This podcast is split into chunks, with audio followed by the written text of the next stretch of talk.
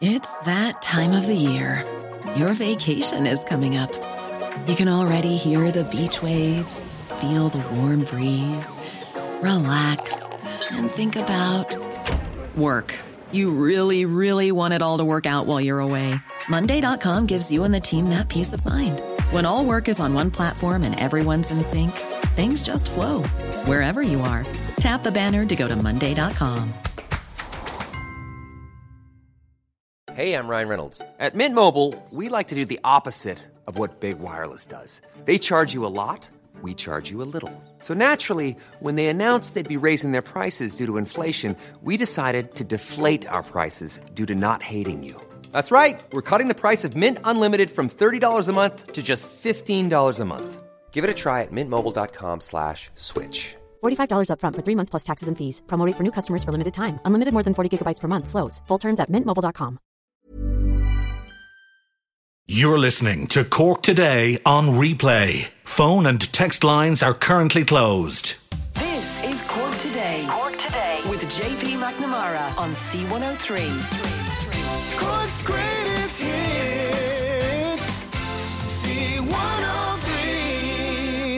So it seems a mixed bag weather-wise for today, but our lines are open 1850 333 103. Bernie and Sadie taking your calls this morning. You can text or WhatsApp 0862 103 103. You can email across the show jp at c103.ie or tweet at c103 Cork. Ahead on this morning's show, the smoky coal ban that is now in place for four new Cork towns Mallow, Carrigtwohill, Midleton, and Cobh. But what is the real impact for the ordinary household? We'll be chatting with the Mayor of County Cork, Mary Linehan Foley, because it is the local authority who enforce any break in the law when it comes to people who may use smoky coal instead of using smokeless coal now in those particular four towns. Also, uh, staying with the fuel theme, Electric Ireland came out yesterday evening and they have said they are going to hike electricity prices this winter. But how indeed will that affect the market and will others follow suit? Also, uh, we heard earlier this week that we are all going to face some new banking charges. It starts off with Bank of Ireland, uh, but again, others are also applying to the central bank. Uh, we heard on Tuesday that the central bank is considering a dozen applications from banks to increase the fees they impose on customers. So we're going to be discussing that with Derek Cassidy of bonkers.ie regarding electricity prices, also on the issue of uh, the banks and what we could face from banks. The biggest uh, worry for people is because now we're all tapping more and using our cards more rather than cash. Uh, will we see more charges on how much we tap on our cards? Well, some banks give you money back for that. Some banks also charge you for that. So we'll discuss that uh, with bonkers.ie this morning. And we're well aware over the last four or five months of dogs being stolen from the Cork area. And it all kicked off really in the North Cork Limerick border back in April when we first started highlighting this. And then it spread, unfortunately, right across the county of Cork. And now it seems uh, the dogs that are stolen from the Cork area are appearing for sale on UK websites. And of course, we know now Irish websites such as DoneDeal, they're banning the sale of dogs on their sites. So the ads now are starting to appear on UK sites for Irish dogs and for Cork dogs. We're going to speak to Anne Murphy, a journalist with the Echo, who discovered this. Uh, she'll join us on the show this morning. And yesterday we received texts in from various parishes in Cork from people uh, who are basically not happy with those who are helping them as they come into church for Mass. Then we had others who were telling us that those helpers were being abused by people coming into the church, saying that they know about COVID and they don't need people to tell them where they sit.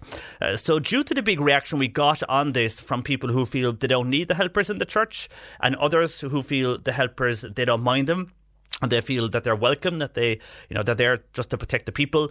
And then the uh, another large amount of text we got from people saying that it was sad to see those helpers being abused by people in some churches. Now we got reaction from all uh, various parishes right across Cork. So we're not singling out just one area because we got similar texts from different areas. So if we, if we pick out one area, it'll be unfair to others. And then it's also unfair on a particular helper in that town. We could be identifying someone uh, incorrectly. So we're not going to start men- mentioning names of people or anything like that. But we are going to discuss that particular issue. And we've invited Father Tim Hazelwood, who's a parish priest in Killeagh. Now, his area was not one of the ones we got texting from.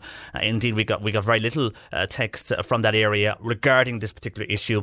Uh, but it did uh, cause a lot of debate yesterday. Got a number of emails. We've a large amount of text in on that particular issue, and they were uh, from the diocese of Cork, Ross, and Cloyne. I'm conscious we've uh, more than that. We've the diocese of Kerry as well, of course, here in the Cork area, but the majority were from the two dioceses of Cork and Ross and Cloyne, but still none from Father Tim's area. We're just asking him to come on and raise the issue. Uh, but what is your view on that? Again, this morning, while we mentioned it with Simon on the breakfast show, we have a number of texts in again from people, uh, mixed views, very mixed views. Some in favour of the helpers and some not in favour, and some feel then uh, the way the church is laid out is all wrong. I'll get to those shortly. Your views are welcome. 1850 333 103. Uh, you Bernie and Sadie taking your calls. Text or WhatsApp 0862 103 103. And same numbers for your gardening questions because Peter Dowdall is along after 12.30 today answering all your gardening questions. So if you have something you want to ask Peter, get those into us as well across the morning. Peter joining us after 12.30. You'll find more on Peter from theirishgardener.com. So that and more to come between now and 1. And as I mentioned, our lines are open. You can tweet us as well at C103 Cork or email across the show jp at c103.ie. And uh, Golfgate, which uh, took over the news for a number of days a few weeks ago, it's still in the news because Fine Gael has now suspended one of their senators who was embroiled in that particular controversy. And he's now gone from its ruling national executive, uh, Cork Senator Jerry Buttimer, who was forced, of course, to resign as Leas-Chathaoirleach from the Seanad over his attendance of the Oireachtas Golf Society dinner, has been suspended indefinitely from Fine Gael's main decision making body. So uh, the fallout from that particular issue of Golfgate, Golfgate still uh, continues and will do for a long, long time, it seems. And still, a lot of people uh, who were at the event are being asked questions on their attendance of that, but the fallout continuing. And this is something that I think a lot of people are worried about, and it shows how social media could actually destroy uh, a particular area or certainly have concerns for business in an area because in the North Dublin town of Skerries, restaurant bookings uh, have been cancelled, and this is as a result of local fears that there is a spike of COVID 19 infections, and it's all following a social media video that went viral, and it was made by a group of young people speculating who might get the virus next. Now, concerns then were raised locally when the video started to circulate on Monday, and in it, a number of young women had separately recorded messages in which they nominated the names of people they guessed might become infected, following then an alleged positive diagnosis amongst their peers. And then it's believed the women had been at a particular social event in the recent past in Dublin City, and a close contact of one of them had since been found to be COVID positive. And because of that, then the group were tested, and the results uh, came back with reports that some of them had since also been found positive. Uh, two sport clubs in Skerries closed their doors as a precaution after the video emerged and said they re- would remain closed until a clearer picture emerged. But a lot of businesses have noticed that they have been affected with cancellations, especially in the hospitality sector, and they're saying that this particular video has had a negative effect on businesses in the area. So it just shows it was I think it was TikTok is where that video appears. It just shows how a video like that can have a negative effect on the community, uh, and by doing something like that, now businesses are suffering in the north town, uh, the North Dublin town of Skerries, and to Leaving Cert students because the Leaving Cert results are going to be out on Monday. Uh, seemingly, students can look forward to a bumper set of results, but it will fuse a rise in points for college and it could leave some disappointed. So while you're looking at the points maybe from last year and figuring out what they could be like for this year, as many do for the CAO, the points could increase uh, for a lot of the courses due to what some are saying the generosity of teachers extended uh, to the tripling of some of the numbers of the H1s and more uh, because of changes in calculated grades this year because of course the actual leaving cert was cancelled so there could be a hike in points for the CAO we'll be discussing that nearer uh, the date uh, to Monday. And Jonathan on text yesterday evening, and this is something the Gardaí have said they're not going to take any great pleasure in doing. But Jonathan saying, while over the last four or five months, we're all hearing about we're all in this together when it comes to COVID, a pure and real sense of solidarity.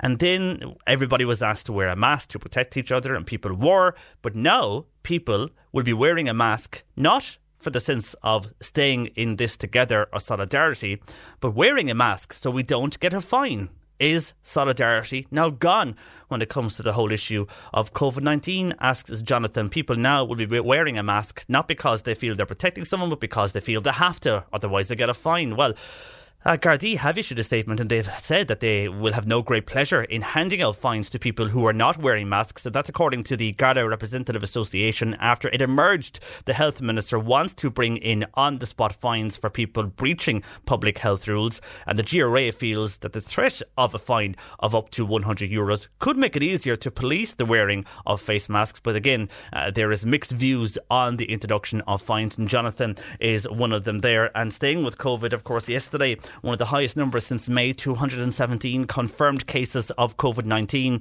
Uh, Cork, where there was cases as well. Uh, Dublin had the highest of 103, though, but the, Dr. Ronan Glynn, the acting chief medical officer at the Department of Health, he says while the numbers of cases were high yesterday, uh, and again, it is the highest daily reported figure since May, the five day moving average remains relatively stable at 115 cases per day. However, this is still still a substantial number, he says, of cases, and he heard just everyone to double down on their efforts now, washing hands, uh, social distancing, and all of that, face coverings. Uh, so, again, just warning people, but overall, they don't seem too con- they are concerned, but uh, they don't seem too concerned. They have said we will see spikes up and down uh, for those numbers over uh, the coming months, like what we saw yesterday. And later today, we could be finding out who the new agricultural minister will be. Of course, the Dáil is resuming following its summer break. It wasn't due to resume this early. Uh, we heard uh, calls from opposition TDs here on the show over the last week or so calling for the Dáil to resume. It has. It's back today, and one of the uh, first jobs is to appoint a new agricultural minister. Uh, there is a few names for that being mentioned, and there's also going to be changes in within uh, that because we could see new junior ministers also being appointed. So we'll have to wait and see what happens across the morning. Our lines are open 1850 333 103. Text or WhatsApp 086 103 103. Also on a sporting front, of course, uh, this time 30 years ago, uh, Cork, well, not now, but in a few weeks' time, Cork would have been celebrating uh, the double, the GAA double, football and hurling All Ireland wins back in 1990. And now to celebrate this and to remind people of the success of Cork GAA in 1990, Cork GAA and Marymount Hospice are calling on everybody in Cork to go red on September 16th to mark the 30th anniversary of that double win in 1990. The initiative is part of the brainchild of the current Cork GAA hurler Conor Cahalane, of course. You know his father was on the winning 1990 football team and he aims to raise much uh, money for the charity uh, Marymount Hospice. So I'm sure we'll hear more about that over the coming weeks. Our lines are open 1850 333 103. The smoky coal ban is now in effect for a number of towns in Cork for the first time. Carrigtwohill, Cobh, Midleton, and Mallow joined the list of towns across the country. County Mayor Mary Linehan Foley joins me on this. Good morning to you, Mary. Good morning. How are you? I'm fine, thanks, and thanks for joining us. I suppose many welcome this as it does improve air quality uh, for those who have concerns and maybe who have and suffer from asthma and certain lung and chest problems. But then for others, they're looking at the cost, and many feel that smokeless coal can be more costly than the smoky coal they're used to buying. Yes, and that's true, and that's something I suppose at Cork County Council level that we were that has been mentioned over numerous times. Myself and other councillors brought it forward as well. In that, you know, it has to be affordable for people to be able to afford to use this smokeless coal. It has to be the same price as smoky coal, as we call it. So, like that is one thing that we'd be hoping that the government will look at, so that the cost isn't going to be any more expensive to use this coal, because we do know we're playing catch up with our environment and everything else. So we have to do the best that we can do. And bringing in this into other towns now, I think there's something, it has been in for a long time in Blarney, Glanmire, Ovens and all there, Carrigaline. But Cobh, Mallow and Midleton are an, and Carrigtwohill have been added now um, since the 1st of September. But yes, I do agree with you. And from listening to, I suppose, my constituents as well, that's the worry. It's the finance and it's the affordability of it. And while it's enforced now, we have people who have been on to us, especially within the last week uh, from those towns I mentioned, who are worried because they have stocked up for the winter. So they've bought their fuel during the summer. Some feel it can be cheaper to buy fuel during the summer. Would that be taken into consideration now for those who have already stocked up smoky fuel in those particular towns of Carrigtwohill, Cobh, Midleton, and Mallow? Well, I would be hoping, to be honest, that um, their provider would be able to help them there. And you know, not charge them over the limit to transfer to smokeless, you know. But is it a case that those who already have it in stock that they're going to obviously be burning it? Maybe, well, hopefully not too soon. But if we if we say late October, November, whenever the temperatures uh, decrease, uh, that this is something they have already in their coal sheds uh, for a number of months, and they're just using it up. I mean, could they be prosecuted for that, or will Cork County Council take a sensible uh, approach on this? Oh, I would imagine Cork County Council will take a sensible approach on this. This isn't going to be knocking on doors um, from the 1st of September on now, but I would advise people from now on, if they are purchasing coal, to make sure in these areas that they purchase the smokeless. And how will this be monitored? I mean, uh, when people are looking towards the fines and the local authorities are responsible for enforcement of the smoky coal ban, and I know from other towns in various areas the on the spot fine can range uh, from 250 euros to 1,000 euros. How is it going to be monitored in these towns? Is it going to be something similar uh, that happens in Blarney and Glanmire? But I, I suppose they're now under council uh, for the city. Uh, how will Cork County Council deal with this? They will they well from what I can gather they will um they will look at it um, exactly the same way as the city is running it at the moment. So it will be a case of we're only rolling this out, so it will be a case over the next few months that um, we'll be making sure, and I suppose that people are, like you mentioned, aren't fined just because it's after being rolled out so straight away. But what we'll be doing is making sure that um, it'll be monitored in the same way as it's monitored in the city. And while we welcome the air quality does improve, and we see that, and we've seen it in the city areas, especially whereby the reports have come back, air quality has improved. Now it also shows uh, the level of air quality that is there, and how the likes of trucks uh, and cars can disimprove the air quality, uh, especially in city suburbs. Uh, there is an issue that I read in the Irish Times yesterday, and this is where solid fuel sold in the north that isn't the su- subject to carbon tax, and therefore uh, there is a situation that some bring that particular fuel into the state. It's hard to know the difference, seemingly, between smoky coal lumps and smokeless coal lumps. And some people, where they think they're buying a smokeless coal, are actually buying smoky coal. Is that something you're aware of? And is that something that might not happen here this far south, but something the local authorities, not only here in Cork, but across the country, have to keep an eye on for those who feel they're buying and purchasing uh, the right coal, and in the end, they realise they have not? I wasn't aware of that, to be honest. Yeah, now it is something that that is affecting the, the northern border counties, but okay. uh, there's a fear because now the smoky coal ban is being, I suppose, expanding across the, the country that it could sneak into counties further south, like us here in Cork and, and Munster. Well, I'd be hoping that the providers will be responsible for that, so that if you think you're buying um, a bag of smokeless coal, basically, and you realise afterwards, for for some reason that it isn't, that it would be the provider that would be responsible for that, rather than the homeowner. That's what I would be hoping. But that is the first I've heard of that, to be honest. Yeah, and, and when it comes then to the monitoring of this and the expansion of this particular scheme, I mean, will we see other towns? You're obviously going to watch and see what happens here with these particular four towns. Will other county towns follow suit? Yes, I would imagine so.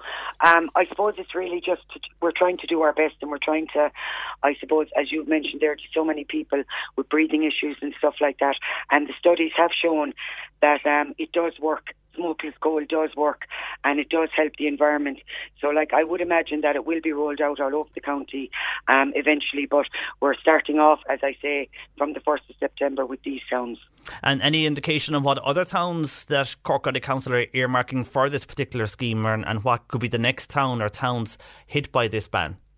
I have no idea. I would imagine that if it's after continuing down as far as Carrigtwohill, I would imagine that will probably be looked at next and other small towns and down west as well. So I would imagine eventually we are hoping that all towns would be smokeless in the county. Okay, and very finally, Mary, uh, we had a lot of storms over the last number of weeks in the Cork area. Roads were affected. I know your colleagues in the West Cork area are looking uh, for money and, and a fund to be set up to deal with the roads that were washed away there, particularly in various areas in Dunmanway, Rosscarbery, Bantry, Bandon, and other areas uh, that, that were affected, Rathbarry and more. And other areas of Cork are in the same situation from the heavy flooding over the last number of weeks. Is this something that the council can deliver? And where will the money come from to deliver this. Also, a number of your colleagues are asking uh, for uh, not so much the man with the shovel back on the streets, but some temporary setup so that the drains can be cleared and the dikes can be dealt with on those roadsides. Yes, um, we were at actually a CPG meeting yesterday with leaders, um, and we, it was discussed at length with our with Tim, with our CEO, and it has been mentioned that like I was down there myself over the last number of weeks, and I met with the minister myself down there, and they're just decimated down there. It's horrendous.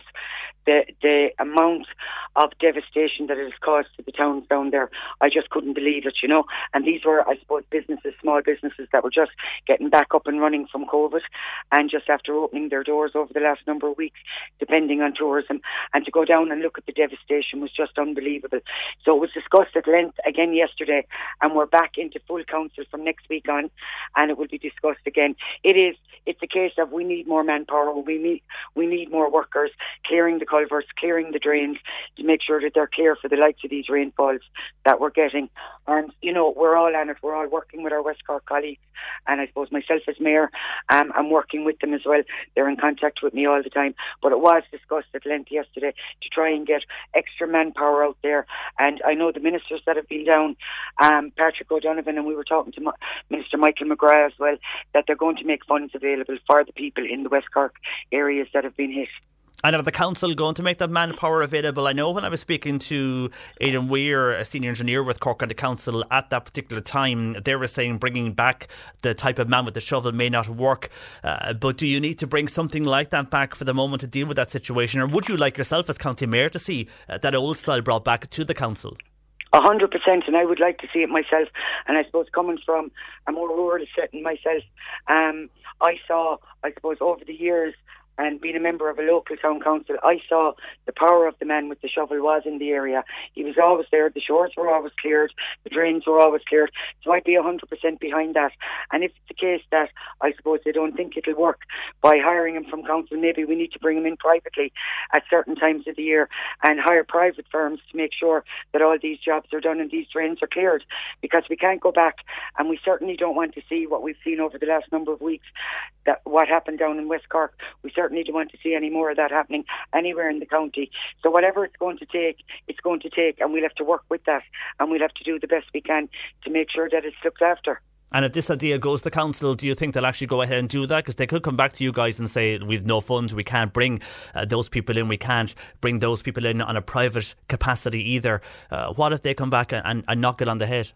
Well, to be honest with you, there's a lot of times that the council come back and knock things on the head that councillors bring forward, but we always kind of find a way around it. So I would imagine, and I have to say that Cork County Council were 100% on the ball down in West Cork over the and the emergency services. You know, there was an emergency line there. People used it. People, anyone that was in trouble, they were out within minutes to make sure and try and look after them. And all the council workers down there are doing their best. But at the same time, we need a bit extra now. And even if it is like other issues that we bring forward, turn down, we'll harp on us until we get our way, you know. That's what councillors do. We have to look after our constituents and we have to make sure that this doesn't happen again.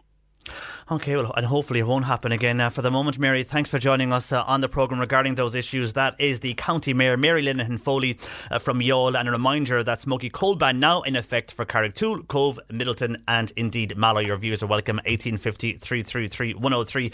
Text or WhatsApp 0862 103 103. On the way, Electric Ireland announcing electricity hikes on this coming winter uh, for their customers. Others, will they follow suit? And also, can we see an increase now in banking charges? Discussing with Derek Cassidy of bonkers.ie next. Want to know what's happening in Cork? You're in the right place. This is Cork Today on C103. And a lot of comments in regarding smokeless coal. First of all, Mike saying, What will blacksmiths do now? Smokeless coal only breaks up in small particles and blows out of the fire. No good for heating. Steel gas is an option, but not great, uh, says Mike. And also, a texter here is saying, Regarding the smoky coal ban, I understand that it needs to be done, but surely there must be leadway for people who have got some of this type of coal already and need to use it.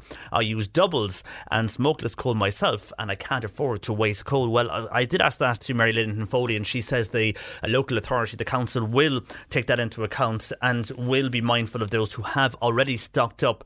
Uh, but I presume they'll only be mindful for the first few months of the particular ban. I would think that after November, maybe after Christmas, uh, they may be asking questions. But uh, from what she has said, that they will be mindful of people who have already have smoky, smoky coal in their particular bunkers. Uh, but as the time goes on, uh, they won't be so lenient. Anyhow, thank you for your text and WhatsApp to 086 2103 103. More on smoky coal and the issue of that. We'll get back to those, but we'll stick with the fuel team uh, because uh, yesterday evening we saw from Electric Ireland that they are going to increase their prices this winter.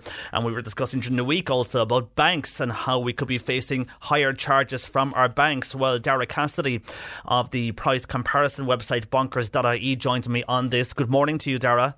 Good morning, John Paul. And thanks for joining us. Uh, we'll get to the bank shortly, but the big news, I suppose, this morning is that Electric Ireland are going to increase their bills from this winter, and the fear is others may follow on this.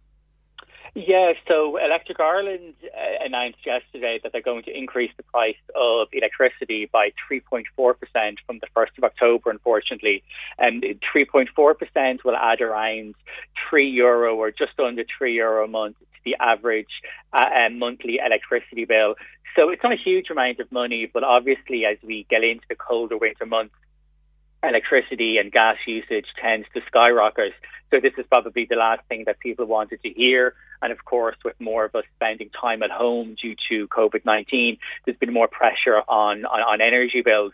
Some good news, though, was that they did at least Electric Ireland announce that gas prices would be frozen for the winter months. So even though electricity is going up slightly by 3.4%, they've agreed or they've committed to freezing gas prices for the winter months, which will probably be until at least February or early March. Well, that's welcome news for those who have their gas with Electric Ireland. Anyhow, some positive news there. And as you mentioned, a lot of us, uh, some anyhow, are working from home more. So because of that, they're spending more time at home. They're using more of the appliances. Have Electric Ireland said why indeed they have to increase the price? They have, and they're they're putting the, the blame to changes in the way the, the, the wholesale market, well, not the way the wholesale market works, but basically because of um, wholesale operator charges are being passed on to them. So Electric Ireland is obviously a supplier of the electricity, but they're charged to use the actual grid, so the electricity grid. And those operating charges have seemingly increased, and Electric Ireland are now saying that they feel forced to pass these on to consumers. And it is somewhat outside of Electric Ireland's control. Now, you could argue that they could have absorbed the 3.4% price increase, um, because even though these um, so-called wholesale network operator charges are increasing, the price of, of gas and the price of coal, which we use to make our electricity, has fallen a huge amount over the past few months. And um, so, you know, you could argue that that, that, that, that the small increase could have been absorbed. And um, this may not, though, be the last increase from suppliers. Like I said, this supplier charge is going to affect everyone. So we could unfortunately see some of the other competitors uh, follow suit over the next few weeks. Yeah, and there's a few people on text this morning making the point if people are unhappy with their supplier, then switch to another supplier, and that's the problem solved. Is it that easy? I know people are getting better when it comes to utility bills, anyhow, from switching around to the various companies. But could it be that easy? Could you change and then see another supplier increasing? Or for all, it's not as easy because some people tie into a year contract. They just might have just renewed that particular contract or a uh, two year contracts. We would always say at bonkers.ie that switching saves shopping around and switching always saves. And the reason is that businesses seldom reward loyalty. And I think in Ireland in particular, there's often a feeling amongst consumers that if we've been with our bank or our energy supplier or insurance provider for a few years, that we're going to get the best deal or that we're going to get the best rate. In fact, it, it's often the opposite. Usually the loyal consumers are the ones that end up actually getting ripped off. So as with any other utility, switching is always a good idea if you're looking to save money. And with energy, it's no different. There's 13 suppliers um, in the Irish market at the moment. So there's really never been more choice for consumers. And switching gas and electricity is so simple. It's really one of the easiest bills you could switch, John Paul, and it could really be done online in the space of a few minutes. And there's very, very little paperwork involved. You don't even need to contact your existing supplier if you don't want to. And um, people at the moment who switch supplier could save around 400 euro a year on their energy bills. So, you know, that would more than offset the price increase that we've uh, seen announced by, by Electric Ireland. And again, on the contract side of it, though, people need to be careful because if you're in a contract, you can't break that and you could be fined if you do. You could. So if you leave a contract early, you're usually charged 50 euro per fuel. And so if you have just your gas or just your electricity, if you leave before the 12 months are up, and it'll be 50 euro. But if you have both your gas and your electricity, you might be charged uh, 100 euro for leaving. And so yes, so we'd always advise people to to look and make sure that they're not still in contract. Having said that, though, sometimes the savings can be so great, and depending on what rate someone is currently on, sometimes even if they're hit with the 50 euro charge, they can still actually save money over the course of the year by switching, even if they do, like I said, break their contract. Uh, but usually, um, uh, you know, I'd always advise people wait until your 12 months is up. But when the 12 months is up, um, you know, start looking at switching to a cheaper provider or at least renegotiating with your existing one. Yeah, and do the research, and you can do that by the, the comparison websites that are out there, like your own at bonkers.ie.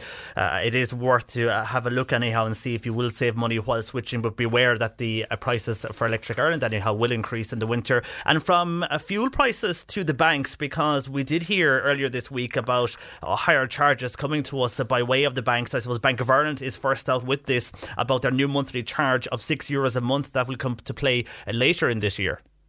They they have. So the charge has caused a lot of controversy, but I do think for most current account customers of Bank of Ireland, they should end up paying less each month going forward. But it really, really does depend on how you use your account. So Bank of Ireland used to have 26 charges for all sorts of things, such as withdrawing cash, making chip and pin payments, making contactless payments, uh, which could really, really add up. And you know, a lot of your listeners who are Bank of Ireland customers, when the quarterly fees and charges statement came in, could often have been charged 20, 30, 35 euro a quarter, as it can really add up. The bank has now amended that fee structure and it's replaced it with uh, a six euro flat monthly fee. So, regardless really of how much you use your account or how many transactions you make, you'll just be charged six months, six euro a month going forward. Like I said, I think for most Bank of Ireland customers, they should see themselves pay less, although not everyone will pay less. Some people could end up paying more. Um, but even under the new fee structure, Bank of Ireland still isn't really that competitive. So, you know, always look at switching. There's 10 current account providers out there at the moment. So again, there's lots of choice. Um, and while yes, ultimately, I think the flat fee structure from Bank of Ireland is welcome as it's, it's easier to understand. There's better value out there for, most people, I'd say. And you mentioned there about tapping uh, and people using that. I know while Bank of Ireland, uh, well, they used to anyhow charge for that. I know some banks uh, charge, some don't. Then I know a permanent TSB they have an issue whereby they do charge you a monthly fee uh, for their Explore account, but then the more you use the actual card, you get money back. So the more you tap, you actually can make money back on your particular current account. And I presume other banks try and do something like that. Uh, but the biggest fear that is coming when I mention tapping is because we're all using that more so now. The the fear is that banks will start charging for that particular service as we more uh, use tapping because of COVID and not cash. Is that something uh, that maybe you have seen over the years, or are you worried at bonkers.ie that this could happen as well? You, you would be worried, as, as, that's often how these charges come in. You know, they're free at the start, so the service is free, and as we get used to it and as we get addicted to it, they then bring in a, a fee. At the moment, Ulster Bank charges one cent for contactless transactions. Uh, Bank of Ireland used to charge um, one cent as well for contactless transactions, but now with this flat fee structure, it's going to be subsumed into the six euro monthly fee. AIB was planning on bringing in a one cent charge as well. Um, they were planning on bringing it in in March, but obviously because of COVID, um, everyone quite rightly kicked up a stink and they rode back on those charges uh, for, for the meantime, at least. And I, I think that you know you're right. There is a fear that as you get used to a certain feature, we're going to be charged more and more.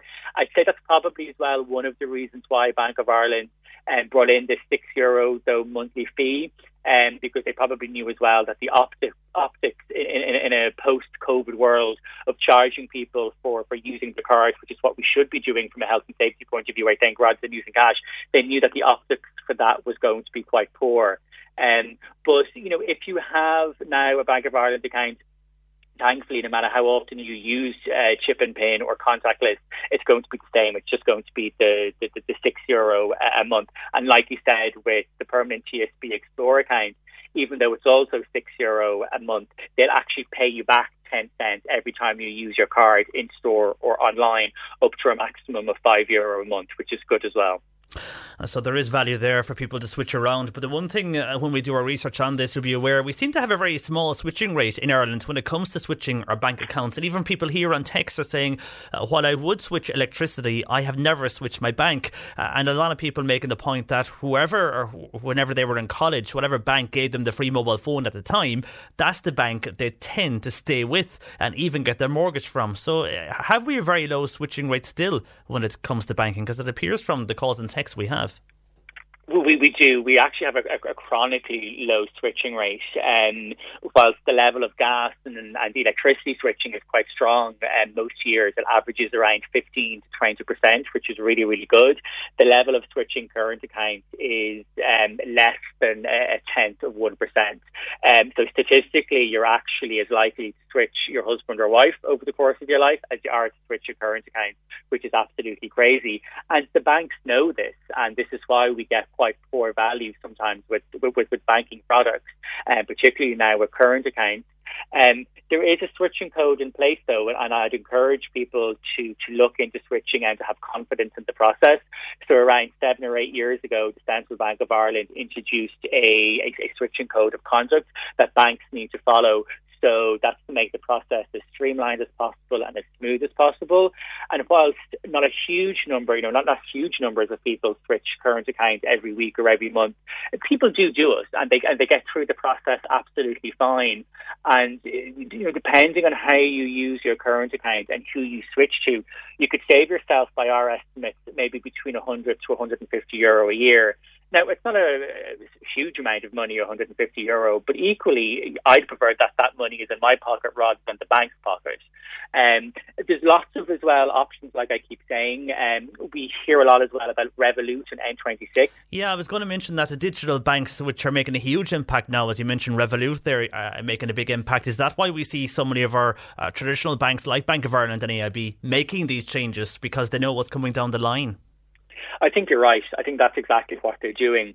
And Revolut now has over a million customers in Ireland, according to the company, which is absolutely huge for a market as, as small as Ireland. And N26, which is a German online bank, has about 200,000 customers. So they're going from strength to strength. They offer great value. They have few, if any, fees. They have great mobile apps. Um, obviously, as online only banks, they don't have any high street presence in Ireland or indeed anywhere else. So that is just one thing for people to bear in mind. Um, but I'd say lots of you listeners have a Revolut account. They probably have the app on their phone. And um, what we do find, though, and I, I see it when I talk to people, is that lots of people are opening up a Revolut account or they're opening up an N26 account, but they're not necessarily fully switching. So they're still keeping their AIB account or their Ulster Bank account. Um, and I think that that's probably now slowly though beginning to change and that some people now that they've got you know so comfortable with Revolut and they realise that they can do almost anything with the Revolut account that they can do with their older account are now slowly but surely beginning to close maybe their you know their AIB account the Bank of Ireland account. Uh, and this is why we're beginning to see the banks react. And of course there's a whole generation of kids growing up now you know who are 15 16 17 18 and who will be starting in college uh, who previously you know, or at least in, in our generation, would have opened up uh, a current account with one of the main banks and would have stayed with them, who now will say, actually, you know what? I don't want an AIB account. I don't want an Ulster Bank account. I have Revolut, and I'm going to stick with them. And that's really going to, yeah, you know, going to impact. impact. on the banks. It is, of uh, course, an impact in the future when it comes to branches as well. If more people go on the digital and online side of things, which they, as you mentioned, they probably will, because uh, it's easier having the app, and that's the way they are growing up. They're growing up with apps and, and online technology. For the moment, Daragh, uh, thank you for that, and we'll wait and see what happens over the next few months with the other electricity providers and indeed the banks. But thanks for joining us this morning. You're welcome. Uh, thank you. Daragh Cassidy there of the price comparison website bonkers.ie and you can check out their website uh, for the various prices and offers on from various companies in both banking and indeed electricity and gas. Number of calls and comments and I'll get to those shortly but just going back to the issue of coal that we spoke about and the smoky coal issue and the ban that is coming into four Cork towns now. On this, uh, a lot of people asking this question. We've got the answer from Cork County Council. Can you tell uh, if we can still still go ahead and burn blocks and stuff in our fire. Well, on that, according to the uh, council, yes, you can burn untreated wood, turf, peat briquettes, dried wooden logs, and wood pellets. So you can burn those in your particular fire. And also staying with this issue, uh, a texter here saying, All I can say is God help us all when we have to use smokeless coal. Great for the air and less fumes, but a fire with smokeless coal is like the most miserable fire ever. No use for it. So I'm out, as they say. Guests turn on the oil until they get rid of that as well. Turf, fire, normal coal, and a block is the bloody job, says that particular person on WhatsApp to 086 2103 103. And a lot of people asking, will the fuel allowance now increase this year because of this? Well, uh, this is happening just in four Cork towns.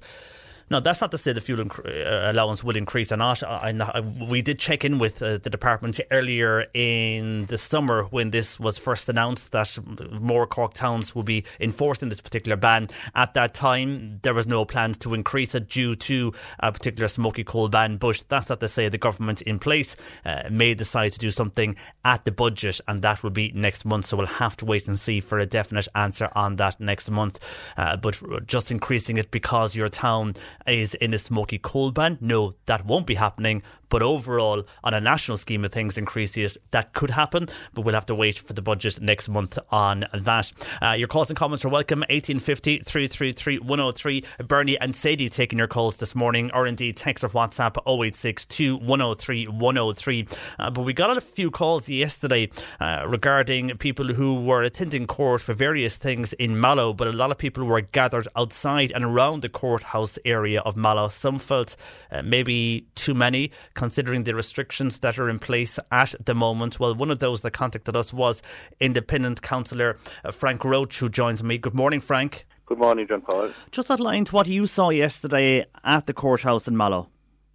Um, there was a, a, a, people uh, congested outside the, the courthouse. Um, no, uh, there was actually I counted the people at one stage, and there was 108 people standing in, in the, the roadway between Albert Lynch's bar and the courthouse. No, it um, all those people had been invited in there by the court services. And No. is it that the people that were outside they could not enter into the actual courthouse while another sitting was on, and they were waiting to go in uh, due to COVID right. restrictions, I presume? That's right. That's right. That's right. Now, what happened is that the, the restrictions were fully um, above board inside the courthouse. There was social distancing. Uh, there were screens in front of the, the between the solicitors and the judges. Everything inside the courthouse was done 100%. The court staff acted uh, professionally. Everything was 100%. But to the gathering of people that were invited uh, to be inside at the courthouse on on yesterday morning. Now, people got letters out from the court services during the week saying that you were there at half past 10, half past 11, half past 12 different times. But by 1 o'clock, everybody had, had congregated outside the courthouse. And as I say, there was well in excess of 100 people standing together. I looked, there was four people wearing masks. And everybody standing there. There was no social distancing. It was a disgrace up and down. And uh, do you know why? I mean, is it a case of that there was too many courts on in the one day, or again going back to the fact that something ran over, and usually people would be outside, but you'd have more inside, and because of the restrictions, they they could not have uh, the usual level of people within that particular building. Well, th- th- th- that's true. Um, court cases did run over, but the judge could not possibly have handled the amount of cases that were to be on yesterday. And I can't understand why they invited so many people in there, knowing the times they're having, knowing the times they're having. Yeah, and And you're worried what- the fact there's so many people gathered in one spot in the town, uh, given there was over the amount of people that should be gathering together. It was an absolute disgrace, and they were all invited in there by our court services. Now, there was one particular person came over to me, knowing that I was a public representative. His wife is suffering from cancer. He told me that since the restrictions started, all they're actually doing is just going to the shop, getting a few messages. He's going nowhere. He's trying to keep out of contact with people. And that poor man was invited in at half past ten in the morning. He didn't leave the courthouse till three o'clock or, or, or well after three o'clock. And he had to stand inside among well in excess of a hundred people all day. and he worried and concerned. What was he going to take home to his, to his wife who's suffering from cancer? And none of them could move elsewhere because I suppose if they did, they'd be afraid if they missed their calling into the courthouse. Is that it? That's exactly it. Now, they did come out at about one o'clock and uh, called names and told people that you're okay if somebody until half past two, you can go away and come back at half past two. Uh, now, there was an awful lot of cases adjourned, and if when they were being adjourned, they should have known that beforehand. And what they should actually have done is just contacted the people and said, your case is going to be adjourned, you don't have to, to turn up. And that would have eliminated an awful lot of the crowd. And usually in a case like this, there's Gardaí around the courthouse. Was the Gardaí there yesterday outside the courthouse? And No. were they not moving people around? No, there was no Gardaí outside the courthouse. There were the Gardaí acted professionally within the courthouse, but there was no Gardaí. Well, no, they, they walked in in and out, but they didn't. And there was no Gardaí told anybody to stay apart or anything. But you felt, as your role as an independent councillor, that this wasn't safe enough for Mallow as a town, but also for those who were going into the courthouse for whatever reason. They shouldn't have been allowed left outside for two, three, four, or five hours. Uh, it, the, it was raining yesterday afternoon, but outside of that, gathering in large numbers, considering uh, why, what everybody is doing in the middle of this pandemic and people trying to behave and keep COVID from their door. Uh, Frank, we will get onto the court, ser- court services and see what they say to us uh, and what they come back with. I mean, have you spoken to anybody in your capacity as a councillor from the court service yesterday afternoon? Well, I didn't, but I could not fault what they, they they handled the situation the best way they possibly could because of the situation that had arose. But the problem was to invite all those people in there yesterday. I think was totally ridiculous because what went on with inside the courthouse was well controlled. That was 100% perfect. Nobody could complain. But what what what went on outside the courthouse? But those people were all invited by the court services. It was the week before when they were sending out letters to invite the people in. It should have been organised better. Okay, Frank. Well, uh, thanks for joining us this morning. That is Independent Councillor Frank Roach, and we will and we have uh, put a call into the court services, and we'll wait for a response from them. Uh, the main thing. It's that time of the year. Your vacation is coming up. You can already hear the beach waves, feel the warm breeze, relax, and think about work. You really, really want it all to work out while you're away. Monday.com gives you and the team that peace of mind. When all work is on one platform and everyone's in sync, things just flow wherever you are. Tap the banner to go to Monday.com. Mother's Day is around the corner. Find the perfect gift for the mom in your life with a stunning piece of jewelry from Blue Nile. From timeless pearls to dazzling gemstones, Blue Nile has something she'll adore. Need it fast? Most items can ship overnight. Plus, enjoy guaranteed free shipping and returns. Don't miss our special Mother's Day deals. Save big on the season's most beautiful trends. For a limited time, get up to 50% off by going to BlueNile.com. That's BlueNile.com. When you make decisions for your company, you look for the no brainers. If you have a lot of mailing to do, stamps.com is the ultimate no brainer. Use the stamps.com mobile app to mail everything you need to keep your business running with up to 89% off USPS and UPS. Make the same no brainer decision as over 1 million other businesses with stamps.com. Use code PROGRAM for a special offer. That's stamps.com code PROGRAM.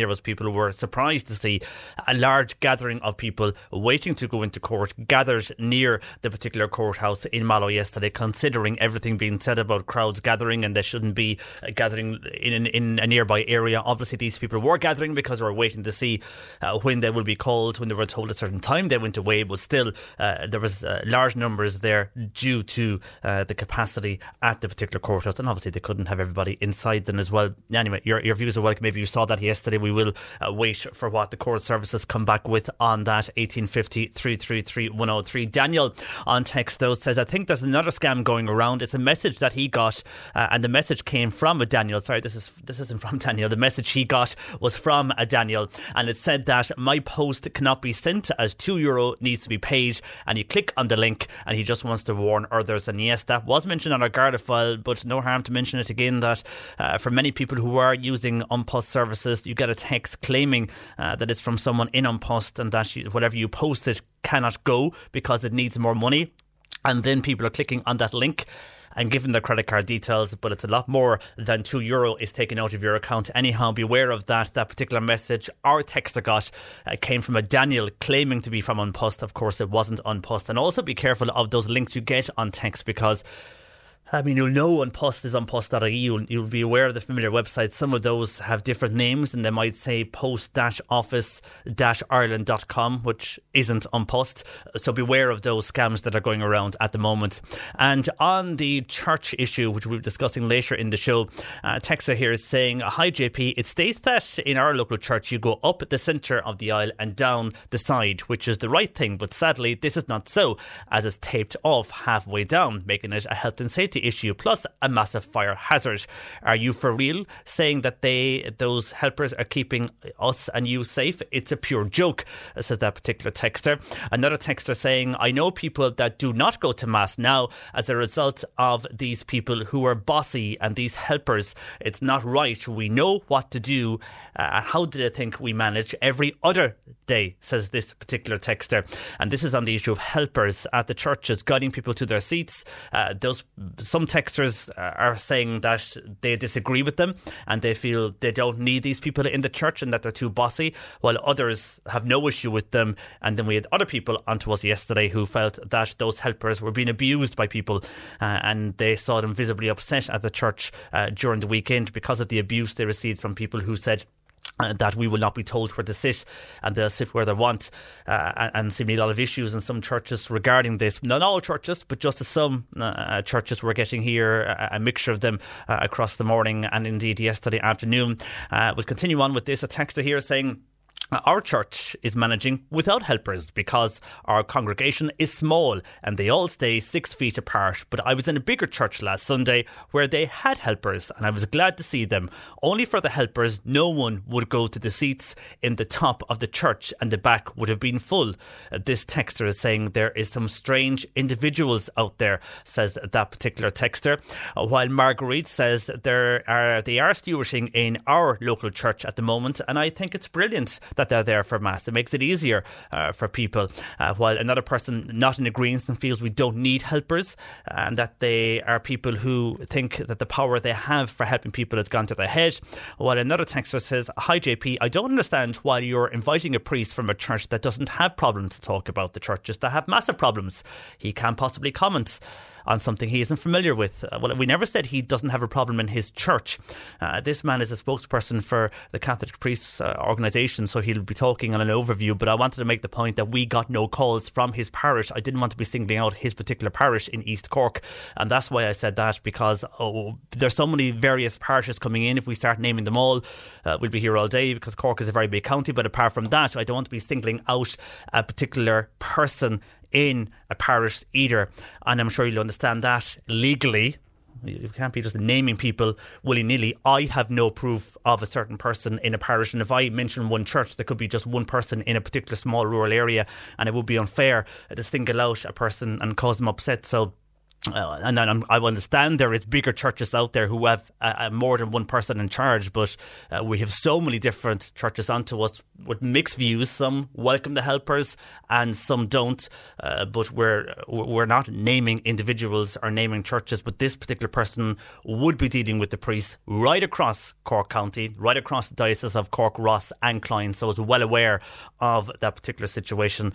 Uh, but I wanted to highlight that we got no calls here it could be going on in his church too, but we got no calls from his parish. I just wanted that to go out there because I don't want people uh, who are, are, volunteering in a parish to be upset uh, and to be singled out in any way. So we did get no calls from his particular parish, but we have got calls in other areas, and that's the reason I said that. You have to be very careful with these topics. It's, it's not fair to be uh, singling out an individual who's volunteering in a church because someone said something, and, and there's big legal matters there as well. So that's why I just said that. That it wasn't he know what he's on about, but his parish we got no calls from. That's what I meant when I mentioned that. Uh, but we'll get back to that. Charlie, that was making a point. Charlie says, why can't people just go to mass to pray? It doesn't matter where they sit. Does it matter who is telling them where to sit? My God, what is with these people? I'm surprised what I'm hearing this morning on the radio. They should not be going to any mass if that's to carry on. Bitter people, says Charlie on text to 086 2103 103. On the way, the issue of dogs stolen from the Cork area over the last while, which we've heard so much about. We're well aware that DoneDeal now has banned the sale of dogs on their websites, but uh, it appears that the dogs that are for sale are now appearing on UK websites. We'll speak uh, with journalist Anne Murphy, who discovered this from the Echo. She'll join us next. C103 Jobs. And jobs today available. Carberry Tyres currently have a position for a car mechanic and a tyre fitter. Contact Tom on 087 or email carberrytyres at gmail.com. Ducon Concrete. They're looking for a maintenance technician to join their team. Experience in the mechanical field and working with the concrete manufacturing process. You can apply with your CV to info at duconconcrete.com. An experienced childminder is required for a six month old baby and a school going child. Three days per week in the Kentucky area. Your own transport is essential. Call 087 644 3117 for further information. You'll find these jobs and more online now. Just go to c103.ie forward slash jobs. You're listening to Cork Today on replay. Phone and text lines are currently closed. Cork today on C103. Call Patricia with your comment. 1850 333 103. Now, we discussed at length from callers to the show over the last number of months about dogs stolen from various parts of Cork and Munster. Many suspect gangs were stealing these dogs uh, with a bid to either breeding them or selling them on for high prices. Well, DoneDeal has banned the sale of dogs on its website, but Irish dogs are appearing on sale on UK websites. And Anne Murphy, a journalist with The Echo, is writing about this and joins me. Good morning to you, Anne. Good morning, John Paul. And thanks for joining us. I mean, we- we're well aware that Irish websites such as DoneDeal has banned these adverts. Uh, you found out now that people and, and these guys are working around that particular ban and dogs are appearing on UK websites. Yes, there in the last uh, couple of weeks there have been a number of uh, adverts on um, classified websites in the UK, classified advert websites in the UK, um, offering dogs for sale, and they include one um, group of puppies from the Cork area, apparently, um, and they're being offered for sale at the moment for thirteen hundred pounds, and they are supposed to be cocker spaniel pups um, uh, the Irish price obviously would be one uh, one thousand one hundred euros. Oh, that's a huge price, and, and we're well aware they are charging massive prices for the demand that is out there for dogs. Uh, and is it a situation then that we are seeing because these dogs are appearing on UK websites? Are people who were looking for their dogs here in Ireland more or less realise they have been stolen? Are- Are they now looking on these sites to see can they find their own dogs? Yes, and there have been a number of uh, people who've had their dogs stolen actually putting ads on these websites um, with pictures of their own dogs and outlining the circumstances of when they were last seen and um, uh, believing that the animals have been stolen and possibly taken to the UK for sale they, over there. And just in the last 24 hours as well, I've come across adverts um, on Facebook Marketplace um, by people offering dogs for sale on those sites instead as well of the DoneDeal, which, as you said earlier on, have taken steps to remove um, dogs for sale from that website. So they're on the, the marketplace on Facebook and they're redirecting people to go on a UK site to selling a dog. No. No, it's just a, a, a new progression again um, that people who have dogs for sale are now using other ways of doing it. Oh, So they're they- using the marketplace on Facebook to sell it. Oh Yes. God! So, and are these the scammers? Do you know that are using the Facebook marketing so to sell their dogs and get in and back selling it on the Irish market rather than going through a UK sure site? At the moment, I'm, I'm digging into it at the moment, but there is one very positive story emerging this morning, and we've covered it on Echo Live today. Um, one person whose dog was stolen nine years ago actually got a phone call recently um, that their husky dog, who was now 11 years old, had been found and recovered in Limerick, and the dog has been reunited with his Cork owner in the last couple of weeks. Oh, and wow, that's fantastic. for a, a grooming in, in Cork City this uh, this past weekend. That's fantastic news. And obviously, the dog nine years is a long time. I mean.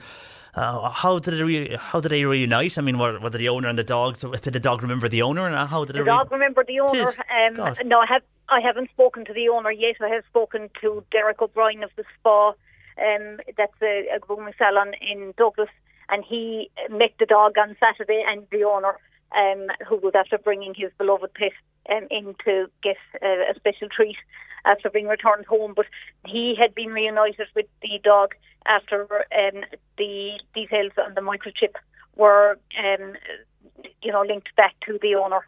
And when the dog saw his original owner, he recognised him again. And the owner kept searching for that particular dog so for nine years, and it took the microchip to, to actually locate Yes. the dog. Where was the dog, or can we can we get the into dog was in Limerick. Wow. And what, Yeah. what was it with a family or? No, I believe not. I, I believe that the dog was actually found by Gardaí when they were doing a search. Oh. And wa- was it in some kind of compound for that length of time, or was it sold on to somebody else? I'm waiting to speak to the owner this morning, so um, I haven't got the full details of it yet. Um, but um, hopefully we'll be uh, able to find out more details later on today. But um, it generally is a, a good story of how the microchip can help lead the dog back home, even if it is nine years later. Totally, yeah, even if it is that length of time. And great to uh, hear that the dog recognise its owner after that length of time, but also uh, that it gives hope to those who've had their dog stolen over the last number of years or over the last number of months. And if they are microchipped, that they can find their way back home. And I know we keep getting calls here, and as well, I'm sure you were. I mean, only last week I was getting calls from people in the Area of Macroom who had early morning callers coming to their door querying about this and that. But Yes. the primarily question was uh, looking about or asking about a dog or a pet in the household. Uh, so it's still going on.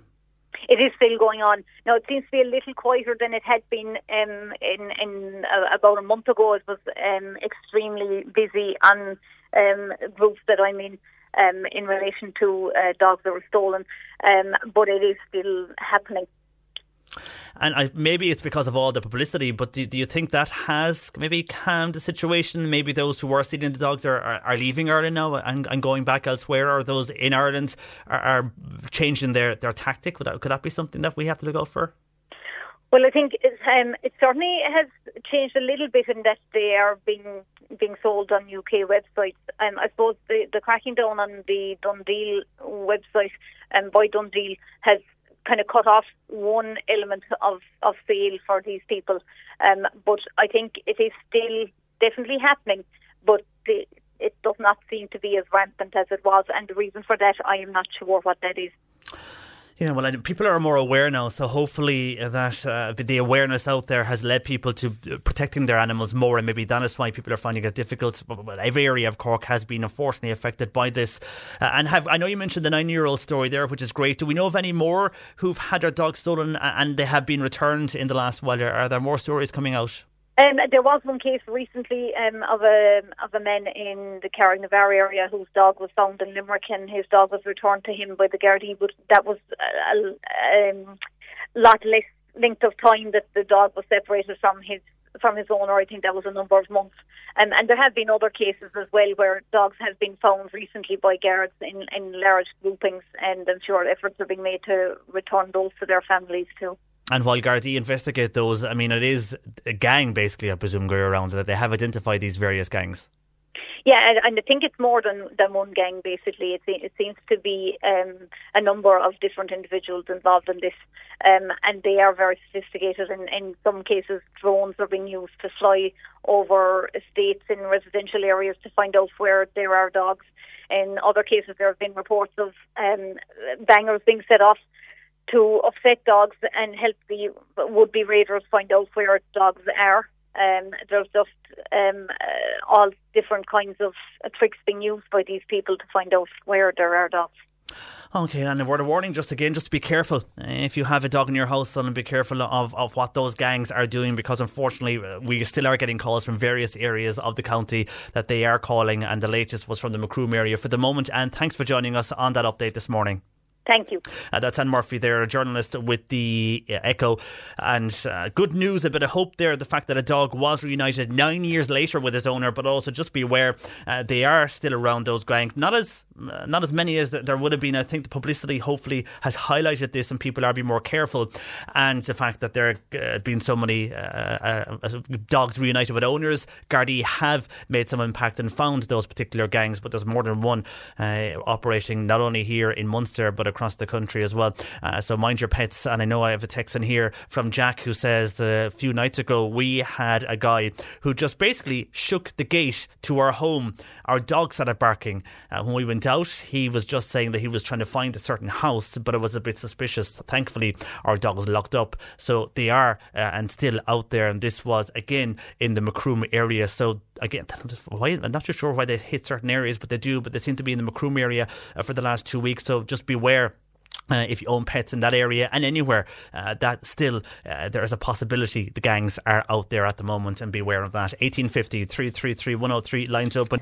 Cork today on C103. Text or WhatsApp Patricia with your comment. 086 103 103. Yesterday, in the final hour of the show, we received texts and calls from people who felt the helpers at churches guiding people to their seats and adhering to the restrictions for COVID 19 were preventing lay people having have a peaceful mass. One texter felt they know about COVID and did not need a layperson telling another layperson about COVID, and then uh, they were telling them that we can watch and listen to the news themselves. We didn't need to be told what was happening in the world. While other texters uh, felt that the helpers were the correct thing to have in place for the church, and others felt sorry for helpers and said that they were being abused, uh, while others were coming into the church. People saying to them that they will sit where they want to sit. Well, uh, to discuss this, we're joined by Father Tim Hazel. Hazelwood, who is a parish priest in Killeagh. By the way, we did not get any calls from that parish uh, because Father Tim is also uh, with the Association of Catholic Priests, and that's why we're asking him to join us this morning. Uh, good morning to you, Father Tim. Good morning, John Paul. And thanks for joining us. Now, as I said, th- th- this wasn't in your own parish we got calls from, but maybe it's something you have seen in your parish. Paul, it could have been. maybe it's something you have seen uh, in your area. And it's it caused a lot of upset yesterday. People had mixed views on this. Uh, some were against the helpers, some were for them, and some had seen the abuse they got. What have you heard overall uh, from the Cork area? Well, I think uh, overall, just like every in society, the majority, I think, are happy enough with them but like you must remember that some people have been used to sitting in the same seat, their family sat in the same seat, and then you have somebody telling them where they can and cannot sit. And that's, I can understand how people could be upset. But like if you look at the bigger picture, you know, that the reason that the helpers are there is to keep people safe. We have guidelines that we're asked to, to keep to. So, and like, uh, where the problem really exists is when people arrive together at the church, they come to the church and automatically in Ireland we sit at the back, but the seats in the back are full. So you arrive in, and a lot of people arrive in together. They see the seats full together, then they start congregating, standing at the back, and that's what what um, our ushers are trained to do. And we've been very strong in saying, look, that they're welcoming, but they're also inviting. You know, just say, look, I'll find a seat for you and stuff like that. Like this thing of telling people it's very difficult. But what's happened also is that people come in and just head for a seat where there are people already sitting. And to be honest with you, it terrorizes people who are already sitting there who are maybe nervous well, we got that yesterday from a person who said they were there was a, husband and wife sitting in a seat, and then another person came in and walked past them, and they they did feel nervous. They said that they, they, they, that shouldn't have happened, uh, but the person bolted in past them and sat down, so there was more uh, then in that particular seat. While others then are saying that they know they have to sanitise and they don't need to be told about uh, sanitising going into the church by these ushers. But if you go into the supermarket, if you go into a restaurant, you're told I've been told because I have forgotten in some places. So, like, that's all we're doing is just reminding. And, you know, uh, if people don't like to be reminded, well, these are the guidelines we've been given. So we have to, um, and I think people are just, some people, which gets me a bit frustrating, I suppose. And what I find myself too is that I'm repeating instructions because uh, to follow about communion time and uh, about leaving the church. And but if people haven't been coming all the time, I feel I need to say it every week because well we forget. Like I, we have, we give out communion by each section, so and they go around in a circle. But there's always somebody from another section who just walks straight up, you know. Well, that's one, one person is making that point that uh, in some churches it states that you go up the centre and down a side aisle, but then in some churches the side aisle is tipped off halfway down and then people are crossing over. Uh, so there is uh, issues that they're saying then when it comes to that. Well, I think that's where you go and you have a chat with the priest or with the, the pastoral council, and, and you know, like I think we would we would take any constructive um, suggestions on board because this is new to us. We've been given guidelines. Every church is different, um, and you know we're trying to do the best we can for people. I hate that it would come that people find um, the experience of coming to church as being too difficult for them, and I know it is for some. Like for sometimes now, some of our people stand outside; they're nervous to come in, and that's okay. But um, so I think if you have a suggestion, go and say it, you know, and I think people would take it on board. And what about you mentioned those people who always sit in their particular seat? I mean, uh, what can be arranged for those people who just want to sit in that particular seat and then they're told they cannot? And as one lady said yesterday, she could hear uh, a person abuse, as she said, a helper, and say, I will sit in my seat. I will not be told where I want to sit. I mean, in those situations, because uh, people go to pray and, and, Mass is supposed to be peaceful, but then when you hear a fight at the end of the church, right. it's the last thing you expect uh, when you're going to your, your weekend Mass. The only thing I'd say is that there are, there are there is a certain percentage out there who, who are claustrophobic and who find going up the church very difficult. And we would have allowances for, you know, we try and keep a few seats at the back for people whom we know. And it, like I think if you have a problem like that, go and say it to your shop. But the other important thing is come a little bit earlier. You know, come if you need to sit somewhere where you're up near a door or something. You come that little bit earlier, but like barging in when the church is nearly, you know, when all the seats are nearly gone, demanding to sit somewhere. I don't think that's very reasonable. And what then would you be saying to those? I mean, when if you're discussing this with other priests uh, in the Cork area, because a lot of callers yesterday, while they were asking about uh, and not happy with the helpers, other people said they're very happy. They're happy the helpers are there. They're they're glad they're asking people to sanitise. They're glad they're showing people to the seats because they're making them feel safe in the church. And then we had people who were already in the church and felt that while people were abusing uh, the particular helpers and giving out to them and uh, making known that they're well aware of the COVID restrictions and what's going on and they don't need to be told told, uh, they were saying, uh, should they be excluded from the church? I mean, one lady yesterday said her while she was sitting in the seat, her husband goes to her, if that was me at the door, I would have kicked that person out and shut the door. I mean, in that particular situation, uh, is that something the church want to go or want to do if someone is very abusive? What we have are stewards and ushers, not bouncers. We you might need them the way things are going. I, I, I, I think you'll always have somebody that could come just in bad form to mass, you know. And like we have our ushers are trained. Uh, we've spoken about this quite a bit, and and not to react. It's, it's very difficult, but just to smile and say, "Look, we're doing our best.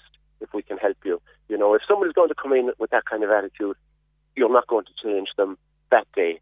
But I, I think when you hear the reaction of other listeners now, what they're saying, you know, I think people will come around because people won't people get annoyed when they see that kind of thing coming on. What I'd be afraid of is that our ushers will get too much abuse. You know, it's some of our ushers now find it very difficult to, to tell. There's only a few who would stand at the back and bring people to their seats. There are others who give out the leaflet after mass, who but wouldn't feel they'd be confident enough, you know, or strong enough to be able to say to people.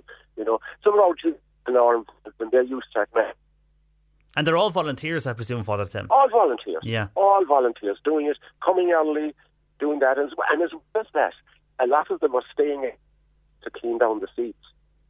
You know, and there's no volunteer. They're sanitising the seats following the, the, the, the church mass. After, after each mass. So like they're very good now. We, we, we, we couldn't operate without.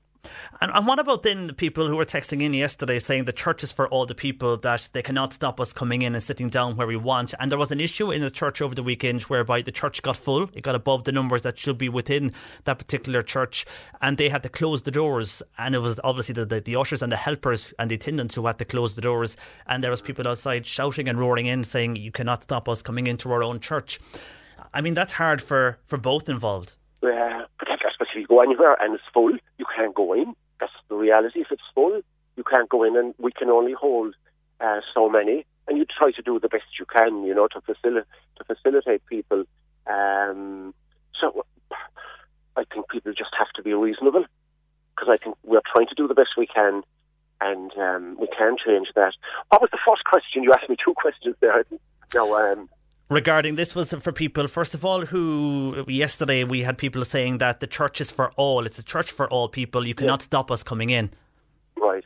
But that's if it's full we, that's what we have to do. We just can't and just say like we have a facility that you can hear mass outside. We have a speaker.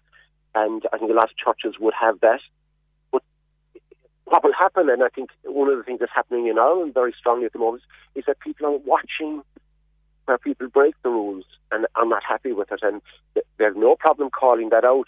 So I think, uh, and I we've warned our ushers and just our pastoral council that we try and keep them as best we can. You know, where the difficulty comes is when you have an anniversary mass, and a lot of people come because of it, and then the people who come every week, you know, the church is fuller yeah, and, and, those that are always going to mass, that, that go yeah. week in, week out, and they come along then and they can't get in. It's an upset for them. That's that's very that's difficult. And then how do you upset people who come? It's their maybe their their dad's or their man's anniversary, and they want to come. You know, so we're caught between both. We try to manage it. You know, but most parishes now have put on extra. You know, there are extra masses and there's live streaming like the obligation isn't there to go every weekend. So instead, if you go on a morning mass, so you have choices.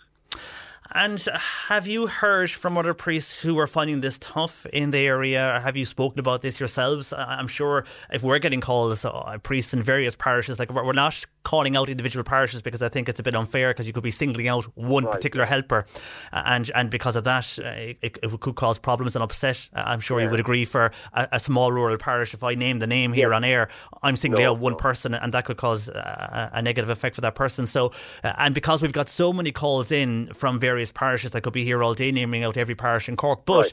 uh, on that, uh, on particular, maybe one particular spot or one particular area, uh, have you heard uh, from priests who are finding this tough and just finding that there's no right or wrong or, or, or no winning in this situation? Well, to be honest with John Paul, we haven't met as a group that much. We, we haven't because of restrictions. Like I think fellas are trying to manage as best they can. There's some of the lads that I would be friendly with and we all have our own way of trying to manage it. Like we've been given guidelines, and if you try and stick to the guidelines, um, that's what we're trying to do. Uh, the, the, the priest that I know now, I haven't heard that there are huge problems. I haven't. They're not on that list, um, but I'm sure there are in other places because nobody's going to get it right all the time. So um, and it's something we'll have to watch because this is here for to stay, I think, for a while, and uh, hopefully we'll be getting better at it. And if there is a situation, like if you have somebody who feels very strong and feels that they don't need particular helpers in this church, uh, and and they feel the helpers are rude to them, uh, and they don't want to approach the priest, uh, in, in, that situation, I mean, who do they approach? Is there someone they can they can complain to within the church organisations well, if they're not happy to go we, to their own parish and complain? Well, we within within um, the parish now we have two churches and there's a COVID officer in each place, and I think um, we have publicised now that you say it. I think maybe we need to publicise it a bit more that these are lay people, volunteers. That if they wish to go to them and just say, "Look, would you ever tell not to be telling me where to go?" and that would be fine. You know, I think uh, we facil- try and facilitate people and then for, for the likes of those helpers who are being abused, I mean, what do you say to those in that situation when they're sitting there or they're trying to uh, do their job that they've volunteered to do in the, do in the church? Because some people are saying they're bossy on text here, while others are saying they're simply trying to do the best they can. And I suppose if yeah. you do get two or three people then who are giving out to you, you can put you in a bad mood. Well, it is. I've got it myself. I've got it over a particular incident that the church wasn't clean enough the day after that terrible storm. And um, but and it, the church had been cleaned for four hours the day previously, an old church, and it's slate on timber, and it's just all these particles fall down. And I, I was just told that the place was filthy and it hadn't been cleaned. It was difficult to take because I had been there with the volunteers and we cleaning it You know, I thought it was a bit unreasonable, but it didn't look very clean. But it could have been put in a. In a you just have to keep your cool. Easier said than done.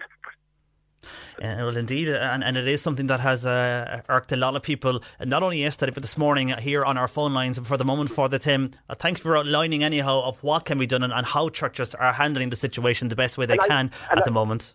Just to say, John Paul, just I, I appreciate that you bring it up because it's by us getting feedback like this we will learn something and, and, you know we can do a bit better. So thank you as well. Uh, well, yeah, we got the calls, so we, we said we'd we'd raise the issue, and as I said, we've got a lot of uh, a big reaction uh, from that. So you know, there's there's two things to look, two ways to look in this, I suppose. Uh, first of all, people while they speak about the church, obviously the church still means a lot to a lot of people if they're so irked by this. Uh, but also, if there's a problem there, uh, it needs to be raised, and hopefully now out of this conversation, churches will look at this weekend, and things might change in those parishes that we've got takes on. We'll okay. wait and see what happens. For the moment, Father Tim. Uh, thanks for joining us this morning. Uh, thanks for joining us, uh, outlining what uh, they can do and what priests can do in this particular situation. That's Father Tim Hazelwood, uh, who's a parish priest in Killeagh. Uh, he also, of course, overall is a part of the Association of Catholic Priests. And on this, a number of texts in again. WhatsApp, first of all, from a person who says, I think it's very unfair for anyone to say people should be thrown out of a church.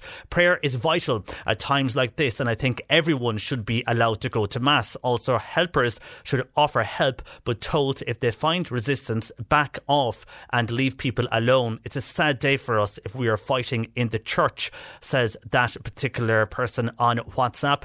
While PJ says in most churches now, every second and third seat is closed off to allow for social distancing. So if the seats are the ones that people would usually use, they are simply not available. That's it. End of period, says PJ. Uh, while Jones saying if it is a situation that you go up the aisle, you go down another side aisle, and there is something wrong, why not highlight this to the helper at the ends of mass, and then maybe uh, ring the parish assembly or priest during the week if it isn't dealt with. Uh, the feedback, as Father Tim has says, is something we need, and this is a new thing for everyone, including the churches that we are all dealing with.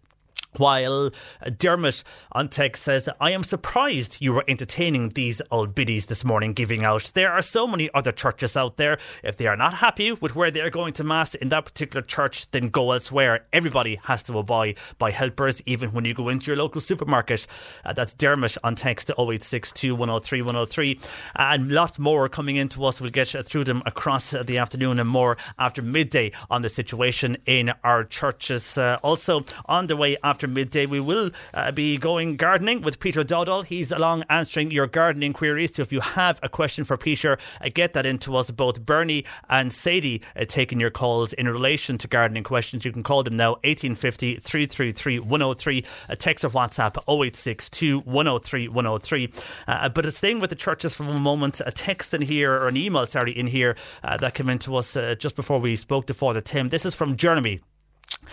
And Jeremy says, I am a Catholic, but I gave up going to Mass for this very reason. The so called Holy Joes with their I am right and everyone else is wrong attitude. All these ones, as Jeremy puts it, going to Mass. They have an attitude. I am not sure of each situation, but the first text you read yesterday had a problem with the helpers, and maybe they are too controlling in her church. But the two of them are in the wrong. The helpers thinking they are God, and the person coming in thinking she is above the helpers, and also thinking she is God. They are there to pray to God, not themselves. This is the reason I gave up going to Mass, but I did not not give up my faith. I now go to a service in my local Church of Ireland. It's so calming and it's a beautiful service. We are all praying to the one God anyway, if you believe in Him.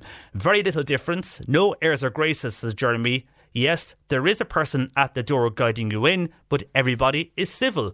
So while the Catholics are bitter and fighting at the church door, Jeremy is saying you won't see this at the Church of Ireland service. Listening to those giving out, no wonder I left going to Mass. Why are they going in the first place? Uh, that's Jeremy. Uh, Jeremy's view, by the way. Uh, he emailed us, jp at c103.ie. Good afternoon to you, Bernie and Sadie, taking your calls this afternoon, 1850 333 103. Text or WhatsApp 086 103 103. Or indeed, you can email jp at c103.ie. You can tweet this afternoon at c103 Cork. Peter Dow Dowdall is along from 12.30 answering all your gardening questions. If you have a question for Peter, a lot of them in at the moment. You can text or WhatsApp 0862 103 103. Uh, he'll join us after 12.30. But just going back to your comments uh, this morning into the programme on various issues. First of all, let's go to the issue we spoke about just before news at, at midday there. That was regarding the churches and the mixed responses we got yesterday uh, regarding churches on helpers in the churches. These are the people at the door who welcome you to the church and they direct you to where to sit and to sanitize and all of that. Uh, some people thought it was a good idea. Uh, many people had no issue with them. Uh, some people felt they were being abused, and others felt they were too bossy and should not be allowed uh, there, and they should no need for them in the church. They felt we all know about COVID, we don't need them, and we'll sleep where we want. Uh, that was a general consensus, and it was from all various parishes across the county yesterday.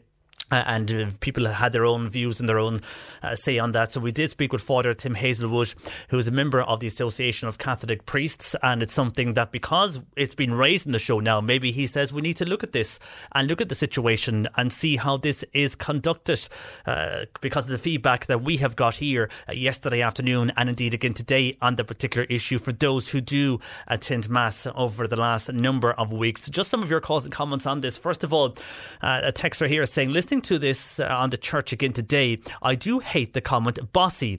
When we were being trained, we were told to welcome people and on the way out to wish them a nice day. With yesterday's count, better keep their fingers crossed. I presume you mean the figures that were released yesterday in relation to COVID cases in the Republic. And that was one of the highest figures since May. But uh, this particular text is saying because of that, uh, those better who are coming to church keep their fingers crossed that the church will remain opened.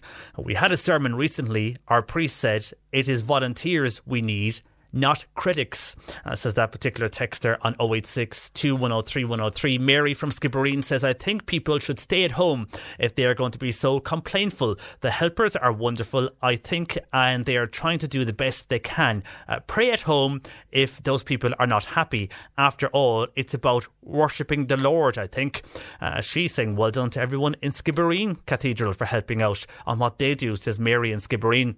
While a listener from Mallow uh, on this uh, subject is saying that uh, she must she was holidaying recently in Schull on a staycation, and I must compliment the team of stewards and those sanitising on the way in. It was very well organised, and I must say I felt safe. But I did notice a few people ignoring the stewards, and they were saying, "You can't tell me what to do," and that kind of attitude. I will sit where I want. I also realised the church was full, but they had seating outside and a loudspeaker, and it was all done very very well, says a listener in uh, Mallow. Uh, and that's the majority of calls are basically like that from people. That's just a selection of, of comments coming in uh, from people who are saying uh, maybe it's no harm to highlight this now for those who are unhappy with helpers in their church. This might change things uh, on the coming weekend because, as Father Tim said, priests now are, are, discussing this. And if they feel there is a problem, if they're visibly, if they can see there's a problem, things might change from this weekend onwards. They're also suggesting if you have an issue to contact your local parish and contact the local priest and say to him if you're not happy uh, with what's happening in your church uh, and raise issues if you see issues to raise them uh, with the particular uh, person involved or in charge of the particular running of the church. A lot of people then uh, can't believe what they're hearing. A lot of people asking what is going on. People are going to church to pray. Does it matter where they sit? Yes, we understand people uh, sit in a certain place every day, says Dan on text, but he's, or every time they go to Mass. But he says, surely everybody's life has changed because of what's going on over the last few months. So even though if your family uh, and those before you sat in a particular seat for 40, 50 years, surely for a few months until uh, things change, they can sit somewhere else until things change. We're all making sacrifices. Again, you were going to the church to show respect and pray. Uh, while Monica is saying, I can't believe there's people abusing those helpers going to the church. After all, you're going to the church. If you want to sanitize, sanitize. There's no one asking you to sanitize. They just simply highlight you to sanitize, like they do when you go into most supermarkets or shopping centres. You go in, you sanitize, and then you sit where the appropriate seat is. You obviously don't sit on top of people because of the current circumstances. But I don't see what the fuss is about and why are people making a fuss over nothing, uh, says Monica on text. While Eileen said she had a funeral uh, recently for her sister. So, Eileen, sorry for your loss. Uh, and, and the funeral uh, was in the church, uh, but uh, for the rosary part of it, it was the relatives who led the rosary because there was no priest, and that's not uncommon. That's happening a lot more, whereby uh, lay people are now saying the rosaries for a lot uh, of when it comes to the removal uh, for a funeral part. Uh, the, the, it's the lay people are saying the rosary, and that's due to the lack of priests that are, are not in the area. And as I mentioned earlier, while we're having this conversation, in one way it could be good because people are still interested uh, in the church for those who believe in that, and there's others out there, of course, then who have a different opinion of the church and don't believe in that and don't believe in anything uh, to do with God. So uh, there's also mixed views when it comes to that. Uh, on, on, this, though, Steph is saying, uh, listening to all your callers and reports about people going to Mass and their problems adhering to the various COVID regulations, can I suggest that uh, because of this, we must certainly realise that no to the pubs. The pubs could not possibly open these days. She says, please pass that on to the likes of Michael Collins. He was on primetime last night uh, looking for those bars to open. But if people are fighting on the way into a church and won't adhere to the various COVID regulations, how in God's name then can we open the bars? Uh, says Steph on WhatsApp to 086 2103 103. Some of your calls and comments in relation to the churches. Also, on other issues we've, we've been uh, discussing this morning. First of all, I mentioned the roads issue uh, to the County Mayor, Mary Linehan Foley, earlier, and she uh, was discussing the fact that they do need to look at funding, but also and the need to look at ongoing maintenance uh, for the roads, maybe bringing in private individuals to maintain roads at certain times of the year uh, because of what we saw over the last number of weeks, uh, particularly in West Cork with roads flooding and being washed away. Uh, those highlighted were in the Rosscarbery and Glandore areas, Rathbarry and elsewhere. But on that, Richard in Castletownbere is saying there are approximately 300,000 people getting state benefits at the moment by way of the COVID payment. Surely some of them could be brought in to clear the drains. And at this time of the year, the leaves are falling and they're blocking the drains. So rather than waiting for something to happen, they should now clear the leaves and start working on this particular situation, says Richard in Castletownbere. On the issue of masks, Jerry uh, is on to say that he was in Cork yesterday with his wife and they were attending a hospital. But Jerry said, I could not believe how many of the staff were not wearing masks. Jerry is elderly and she would not chance going on the bus, so they drove there. But he went for a coffee and he said four people sat, and there were staff, he says, sat down together uh, for over an hour and there was no social distancing, no masks on. And he asks, is that a bad impression to be giving when you're visiting a hospital? Uh, says Jerry. While on the issue of smokeless coal, and people had different views on smokeless coal, well, Peggy in the city says, I use smokeless coal all the time. I have no issues, and I think it's great. So she doesn't know what people are giving you about smokeless coal for. And finally, we spoke with the Independence councillor Frank Roche, earlier.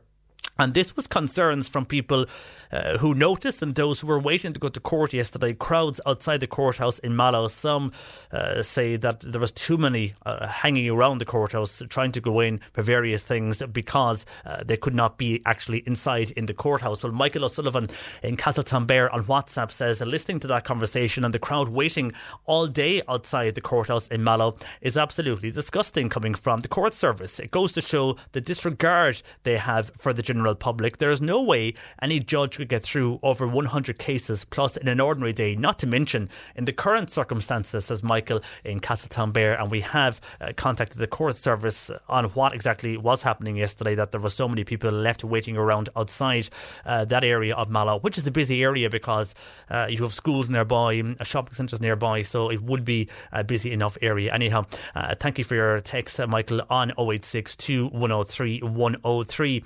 And staying with the priest for the moment because Ronnie in Mallow, she says she wants to congrats uh, Father Michael Toomey in Clonmel, who was appointed parish priest of Ardfinnan.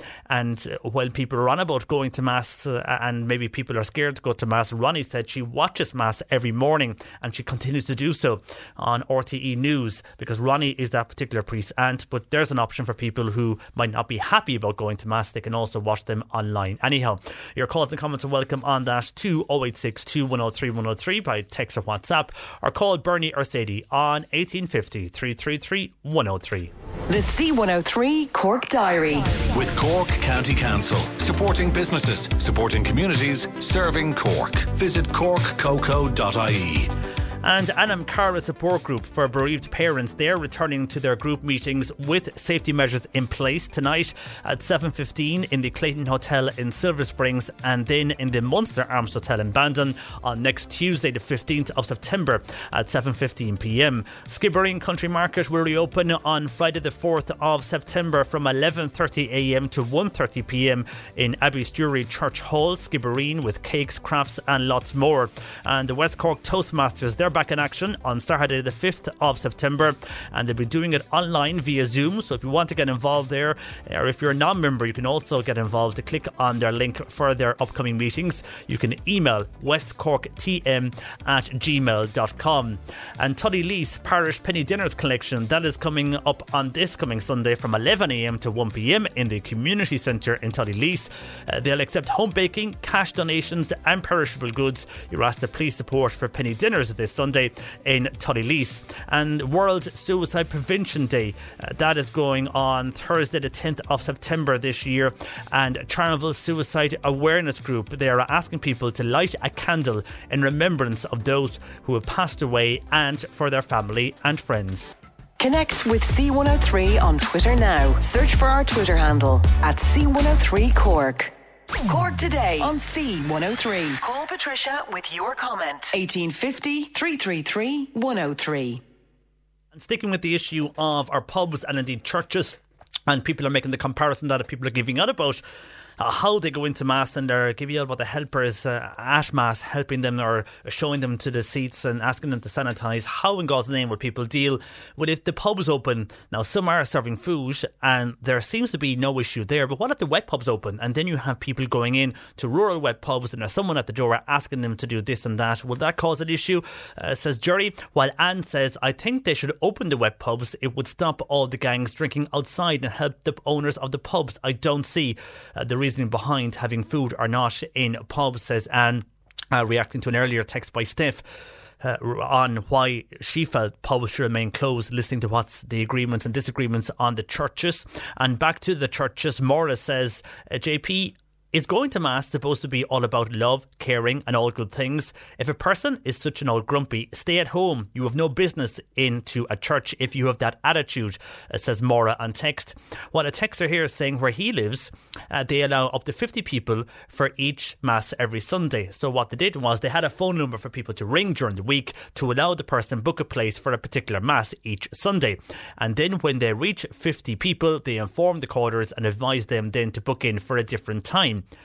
Now, the church had to discontinue the parish phone number because people didn't bother ringing and they just turned up for the Mass unannounced and causing the numbers to go over the 50 mark limit. The church were trying to stay within the safe guidelines, but some people did their own and it didn't work. Uh, so that led to that all changing for that particular parish in Cork. Thank you for your text on that. And relation to mobile phones, Frick is on. Uh, can you check if the eir mobile service is down in Passage? West. I can't get onto any of my services. Well, on that, there was a problem earlier. It could be returning shortly for you, Frick, there in Passage West. But Eir did have a problem over the last three hours with their service. It was down in some areas of the county, uh, but that should be returning now, uh, according to them anyhow. It should be returning in the next while. Uh, but if you have uh, an issue with Eir, that is the reason their service was down. They are working on that, and it should be on the way up over the next uh, hour or few hours anyhow. Hopefully that helps you there, Frick, in Passage West on text, uh, on WhatsApp anyhow. So obviously you have the, the broadband in place to WhatsApp on 086 103 103. Now, and we didn't get to this on the show yesterday, but it is a year on since the uh, fire at the Douglas Shopping Centre, which devastated so many businesses there in the area and people moving uh, to different locations, and obviously did have a knock on effect for Douglas, uh, and also with regards to parking, which we heard about on the show last week. Our senior news reporter, Fiona Corcoran, was in Douglas this week uh, discussing what things are like and when that shopping centre could reopen one year on after the fire. Well, obviously, you know, there's a lot happened, um, including a global pandemic having an impact on all of us as well. You know, so like we have been working throughout the whole time, just getting ready and uh, pushing things hard. And as a result of that, now we are on target to open on the 12th of November. As you may remember, our initial date was actually around now, so it has kind of it hasn't stopped us, but it has certainly delayed us a little bit. Now we're on target for the Thursday, 12th of November, and um, we're preparing to reopen. You know, so what you'll see, what you will see on the um, on the opening will be plenty of social distancing for sure, but uh, we'll have M&S, TK Maxx, Tesco. Um, they're already on site fitting out the store as well, and there's an upgrade. We're upgrading the mall as well. We're replacing the floor. There's new there's new tiling being being installed, and um, you know we'll have a we'll have a strong mix of of the retail offering as as we had before. You know, so between you know cafes, pharmacies, restaurants, fashion offering, and all of that. You know, so that's the plan.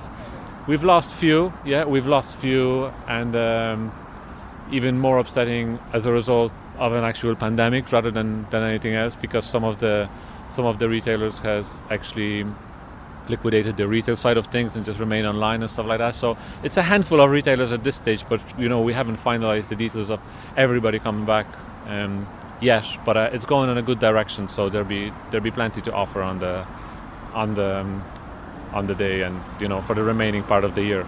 Things were you know gaining a great momentum and you know then we had to close the site which which was a bit upsetting but look we've came back uh, then in May when we were able to reopen and it's you know again working hard things are moving there's again we had to review the program and kind of adjust a couple of things but um, it's going fine there's plenty. We have about we have about nearly 150 people on site at the moment which is again it's hard to manage for the main contractor because again we need to be sure everything is fully compliant with the policies and you know people do keep the distance the work takes place in a safe manner as well and all of that. So it's so so so it's not that straightforward but uh, you know it's going fine and you know we're on target. The date hasn't changed and and I don't see it changing now. So you know we're excited and delighted and you know there's a huge expectation in the area as well like they, like they want us to be back you know there's a you know I like everywhere I go, like I meet a customer who says, you know, I can't wait for November and for the centre to be open again, which is very encouraging and, and, and,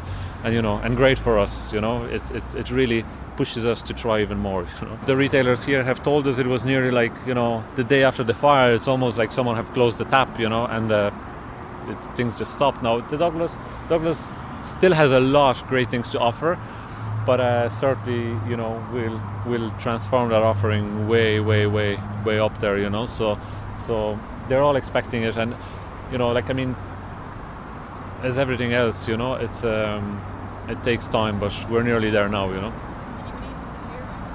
To be honest for me like at some in some way you know it feels like it went very quick but it also has been a long time as well you know? We, we, we would like to be back to normal or call it a new normal but you know it's um, it's a very we're at the heart of community there's no doubt about it you know we're a very big part of it and um, we have a strong link with a, a lot of activities here and, and, and you know a lot of customers a lot of different you know schools groups everything else you know we just can't wait to kind of have this link back and you know be back to normal and welcome everybody back really you know 12th of november. It's a good timing it's you know it's a it's it's a good timing in many ways you know and it's just ahead of this kind of christmas rush. It's it's you know it's hard to envision how it's going to look this year because obviously this year will be different as to any other years you know because we're dealing with um with a worldwide issue you know of, of covid. But look we'll we'll deal with it as well you know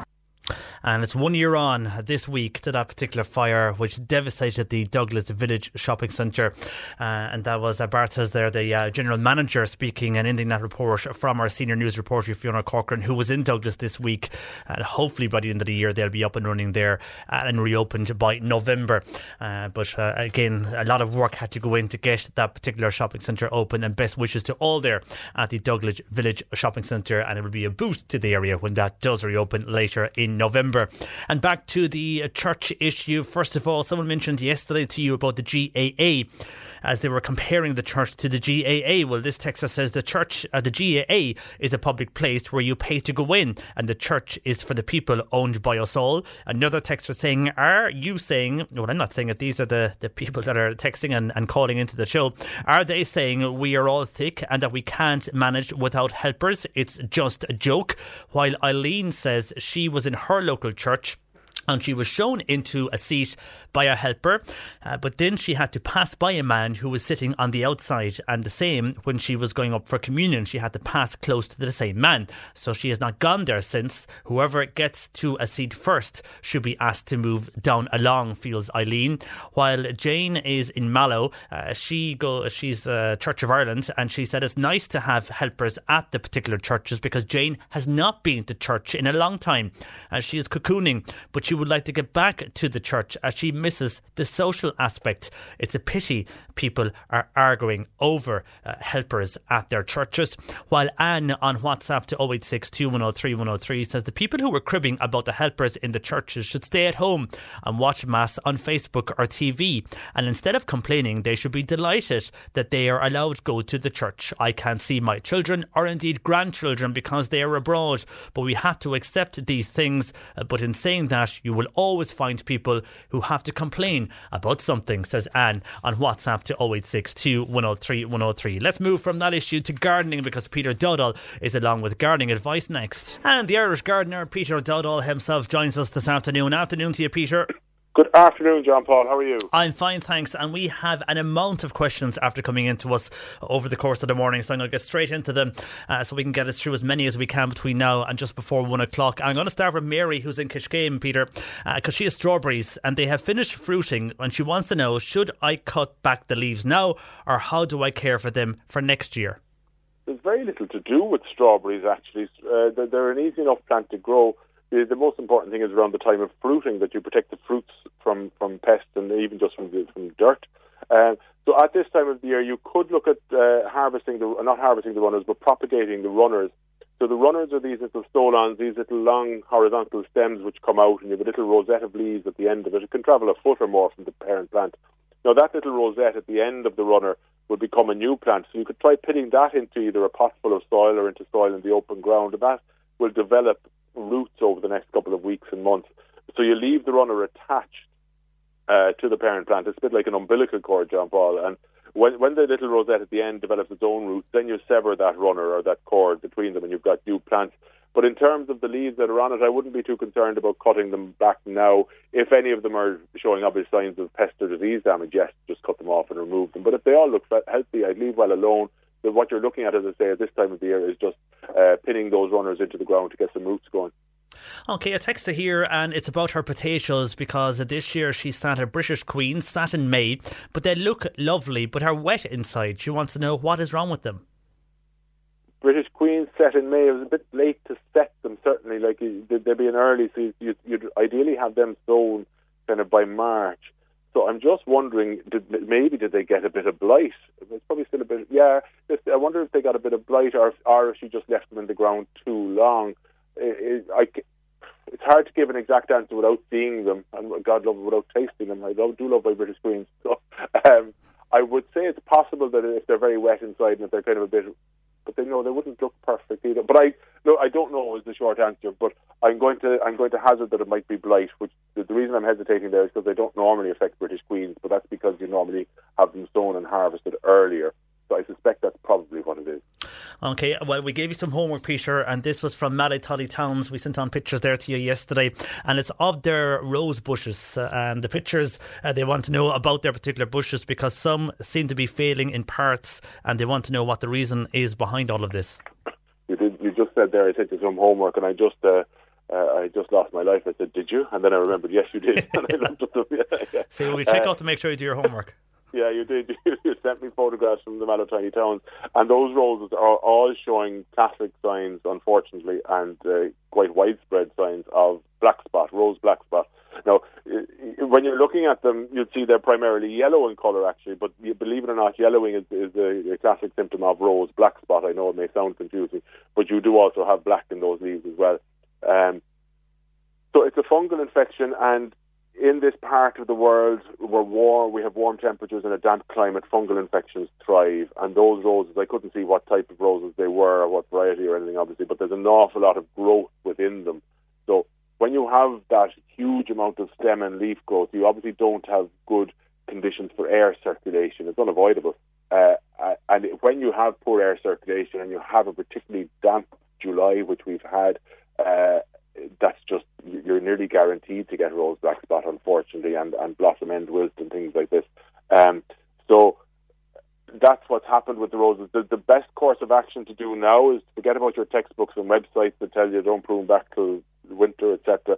Cut them back now. Cut off all signs of the diseased growth, which in these roses is, is nearly all of the growth.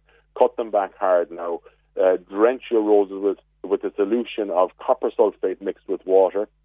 Uh, that's that, so you're removing most of the infection physically by pruning them back. You're treating the infection with the organic fungicide, which is the copper sulfate, and then you need to feed the roses. Feed them heavily because roses, quite simply, the more you feed them, the better they're going to do. It's a bit like us after our medicine or after we've had an infection. We need to be given a tonic to build ourselves back up. The roses will need the same, but even healthy roses need regular feeding for them to perform well.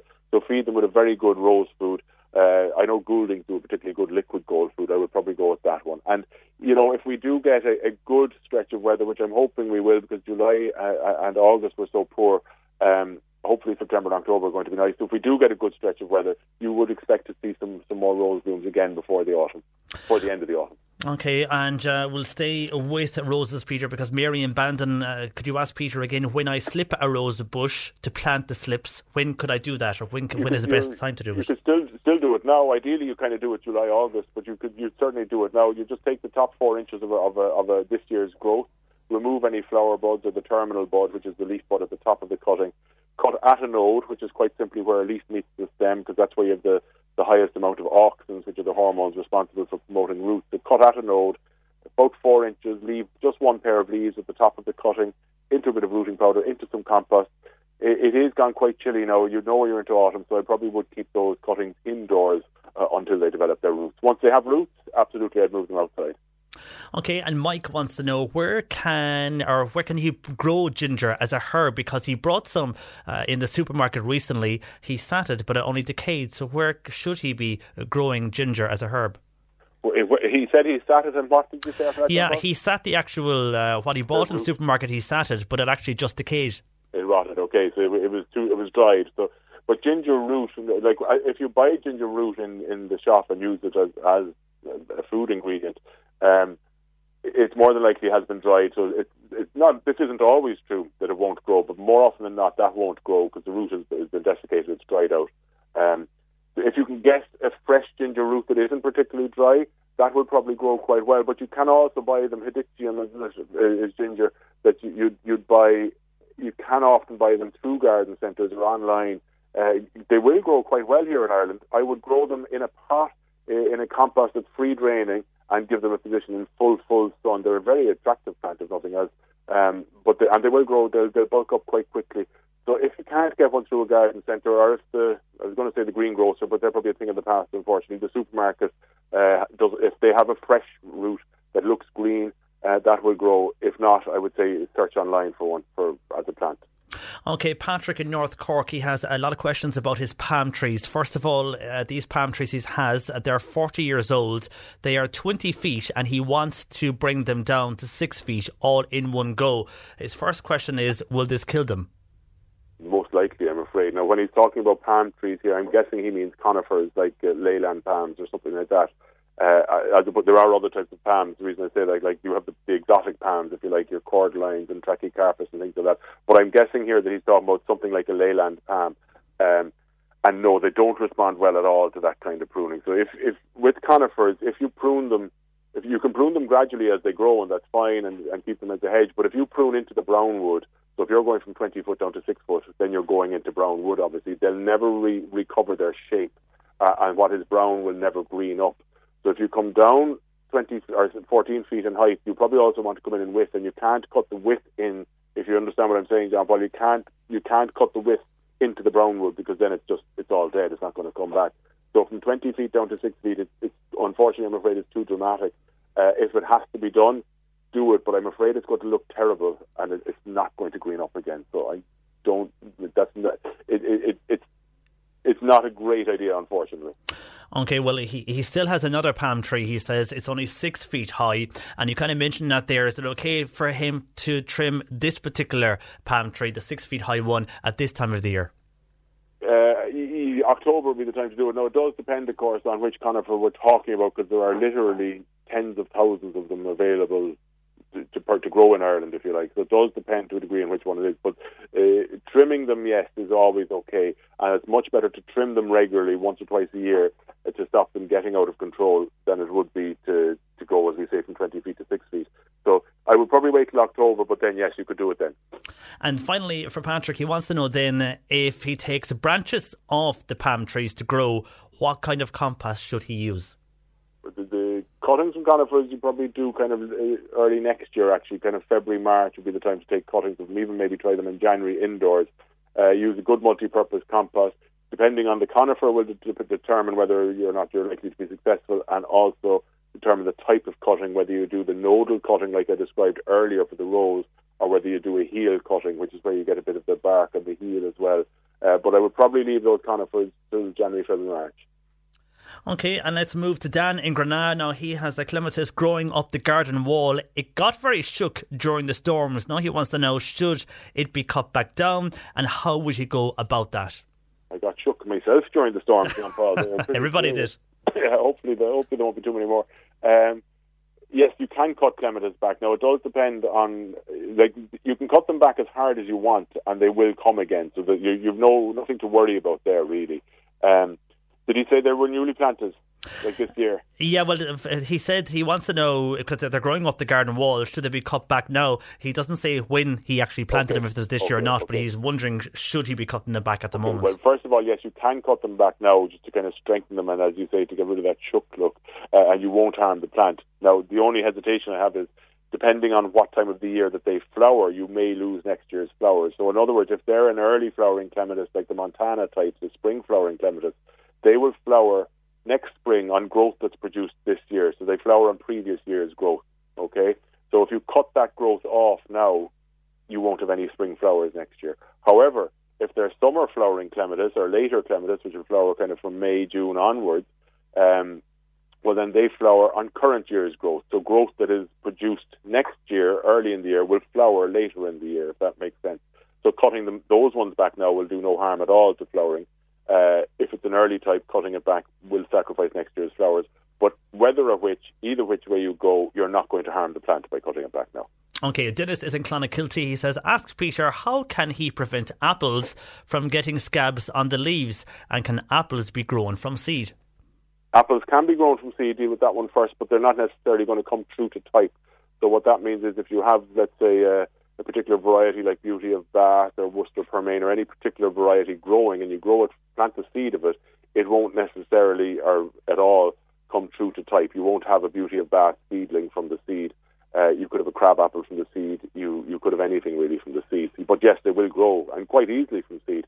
Um, and the how you prevent scab is is- it's kind of a, a several pronged approach to it really, but it all comes back to kind of cultural control, John Paul. And what that means is it's good pruning and good working with the climate that we have. So again, like with the roses with Mallow Tidy Towns, um, the scab is another fungal infection. So if the if your apple tree is congested with leaves and branches, uh, and we get this very wet July and August, then it's uh, it's ideal for, the development of fungal problems such as scab. So what we want to do is ensure good air circulation, so have a good open crown, open scented crown to that apple tree. So prune it back in November, remembering, I can't obviously advise you how to prune it without seeing it, but just remembering that you want to achieve this open centre. So remove any branches that are going to be crossing. Uh, you don't want congestion. You want branches and buds facing out from the centre outwards.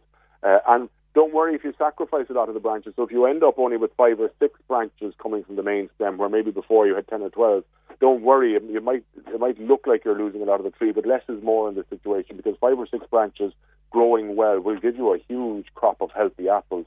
So do that, and then at the time of bud burst next year, which is when the leaves come back into to, to, when burst into growth, if you like, which depending on the weather will be any time from kind of mid March to mid April. Well, at the time that those buds are coming out from the, or those leaves are coming out from the buds, drench the tree again in the soil with that copper sulfate again. Now, copper sulfate is fine to use on an edible plant. It's, it's an organic broad spectrum fungicide, but it should only be used maximum once a year, really. Um, so do it at the right time. Do it at a time of bud burst, and it's not like something, as I say, that you'd be be applying once a week or every month. Just at the time of bud burst, prune it during during November time to have a good open centre, and then all going well, you should be hopefully free of it next year. Okay, we'll stay with apples, Peter, because Mary is in Mallow and she has a few apple trees, but the crop is very poor this year. Any reason why that could be? It could be several reasons. It could be pruning again. If it's an established apple tree, it's unlikely to be feeding because they should be getting all the nutrients they need from the soil. Uh, however, on saying that, a, a, scattering of sulfate of potash around the base of it and around the root zone, kind of March, April time, will do it no harm because that will give it the potassium and phosphate that it needs, to, or that will help it to promote blossom and then promote the onset of fruit. So sulfate of potash in middle of spring will help. Um, it could be pruning. It might need a good pruning, like I was saying. I won't go through how to do all that again, but a good pruning in November will always help.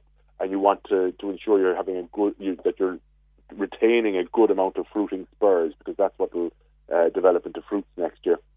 Also, uh, it could be, I'm afraid, it could be just a, a, a desperate sign of our times that with the dwindling bee population, it's the bees and butterflies and things. Well, the butterflies not at that time of the year, but it's the bees that will pollinate the, the apple trees. So you, you need the bees to travel into one flower. This is how they actually do it. They travel into a flower, they'll feed away on their nectar, and then they'll get pollen trapped in their wings and on their feet. They'll fly into another flower and drop off the pollen from the first flower. And that's how the, the magic of nature works. It's as simple as that. And if we don't have bees to do that work, we don't have apples. So it could be, unfortunately, the, the, a lack of bees. So maybe plant some, put in some plants that will attract bees into the garden uh, at that time of the year. Uh, I should have asked her, I should have mentioned at the start, she doesn't say whether she had lots of flowers and then very few fruits. No, or, she doesn't or, say that, yeah. no. So if it, if it, she had lots of flowers but very few fruits, then it is a pollinating issue. If she didn't have many flowers in the first place, then it's a feeding and pruning issue. Okay, well, best of luck uh, with that. I know there was a, lot of people over the weeks asking the same regarding the apple trees, so there uh, there must be something in the air this year regarding apple trees. Uh, I've had a load more questions in, but I'm over on time, Peter, so we have to leave it there. Uh, how are things going for you, by the way, regarding talks uh, and that type of thing at the moment? Is it all online, or, are you doing any more celebrity visits? Just, just doing, uh, in about an hour's time, actually, just doing, a, a believe it or not, a, a virtual gardening seminar to to as part of the Google Wellness Weekend, so into the Google campus. So we've all all the, the techies are getting into gardening now, and uh, so all that stuff is online. And it's it, it, uh, as you know, the two things that have exploded during the, the COVID nineteen lockdown are obviously everything online and also gardening. So yeah, never yeah. busier. Never so busier. the both are, are, mixing in well. And uh, I know when you visited Peter O'Mahony, the Munster Rugby player's house, an Irish rugby player, uh, there was a, a, good take up on that. Uh, another Anne asking here, any more celebrity visits, Peter? Are you heading well, off? We'll wait and see if I if if I learn of any other celebrity who celebrities even though I hate the term, that are into into the, their gardens, I'll certainly drop them a line and see if they if, they'd welcome a visit. Uh, but yeah, no, that video went very very well. A lot of people liked it and related, and of course Peter Mann is such a likable fella, and he's he's he's so into the garden himself that that video did very well. But yeah, we're always on the lookout, and um, so yeah, watch this space. Watch the space, as you say. Yeah, yeah. We'll see. We'll see what happens. No better, man. Peter, for the moment, thanks for joining us. Uh, we'll chat to you next Wednesday. Uh, that is Peter Dowdall, the Irish Gardener. Find more on him on theirishgardener.com or indeed search for the Irish Gardener on Facebook and indeed on Instagram. My thanks to Bernie and Sadie who worked on the show today. I'm John Paul McNamara. We'll chat to you tomorrow morning from 10 a.m. with Cork Today. Enjoy your Wednesday afternoon. Normally, being a little extra can be a bit much, but when it comes to healthcare, it pays to be extra. And United Healthcare makes it easy with Health Protector Guard fixed indemnity insurance plans. Underwritten by Golden Rule Insurance Company, they supplement your primary plan, helping you manage out of pocket costs without the usual requirements and restrictions like deductibles and enrollment periods. So when it comes to covering your medical bills, you can feel good about being a little extra. Visit uhone.com to find the Health Protector Guard plan for you. This Mother's Day, treat mom to healthy, glowing skin with Osea's limited edition skincare sets. Osea has been making clean, seaweed infused products for nearly 30 years. Their advanced eye care duo brightens and firms skin around your eyes, while the Golden Glow Body Trio nourishes and smooths skin all over. Go to OSEAMalibu.com and use code MOM for 10% off your first order site wide.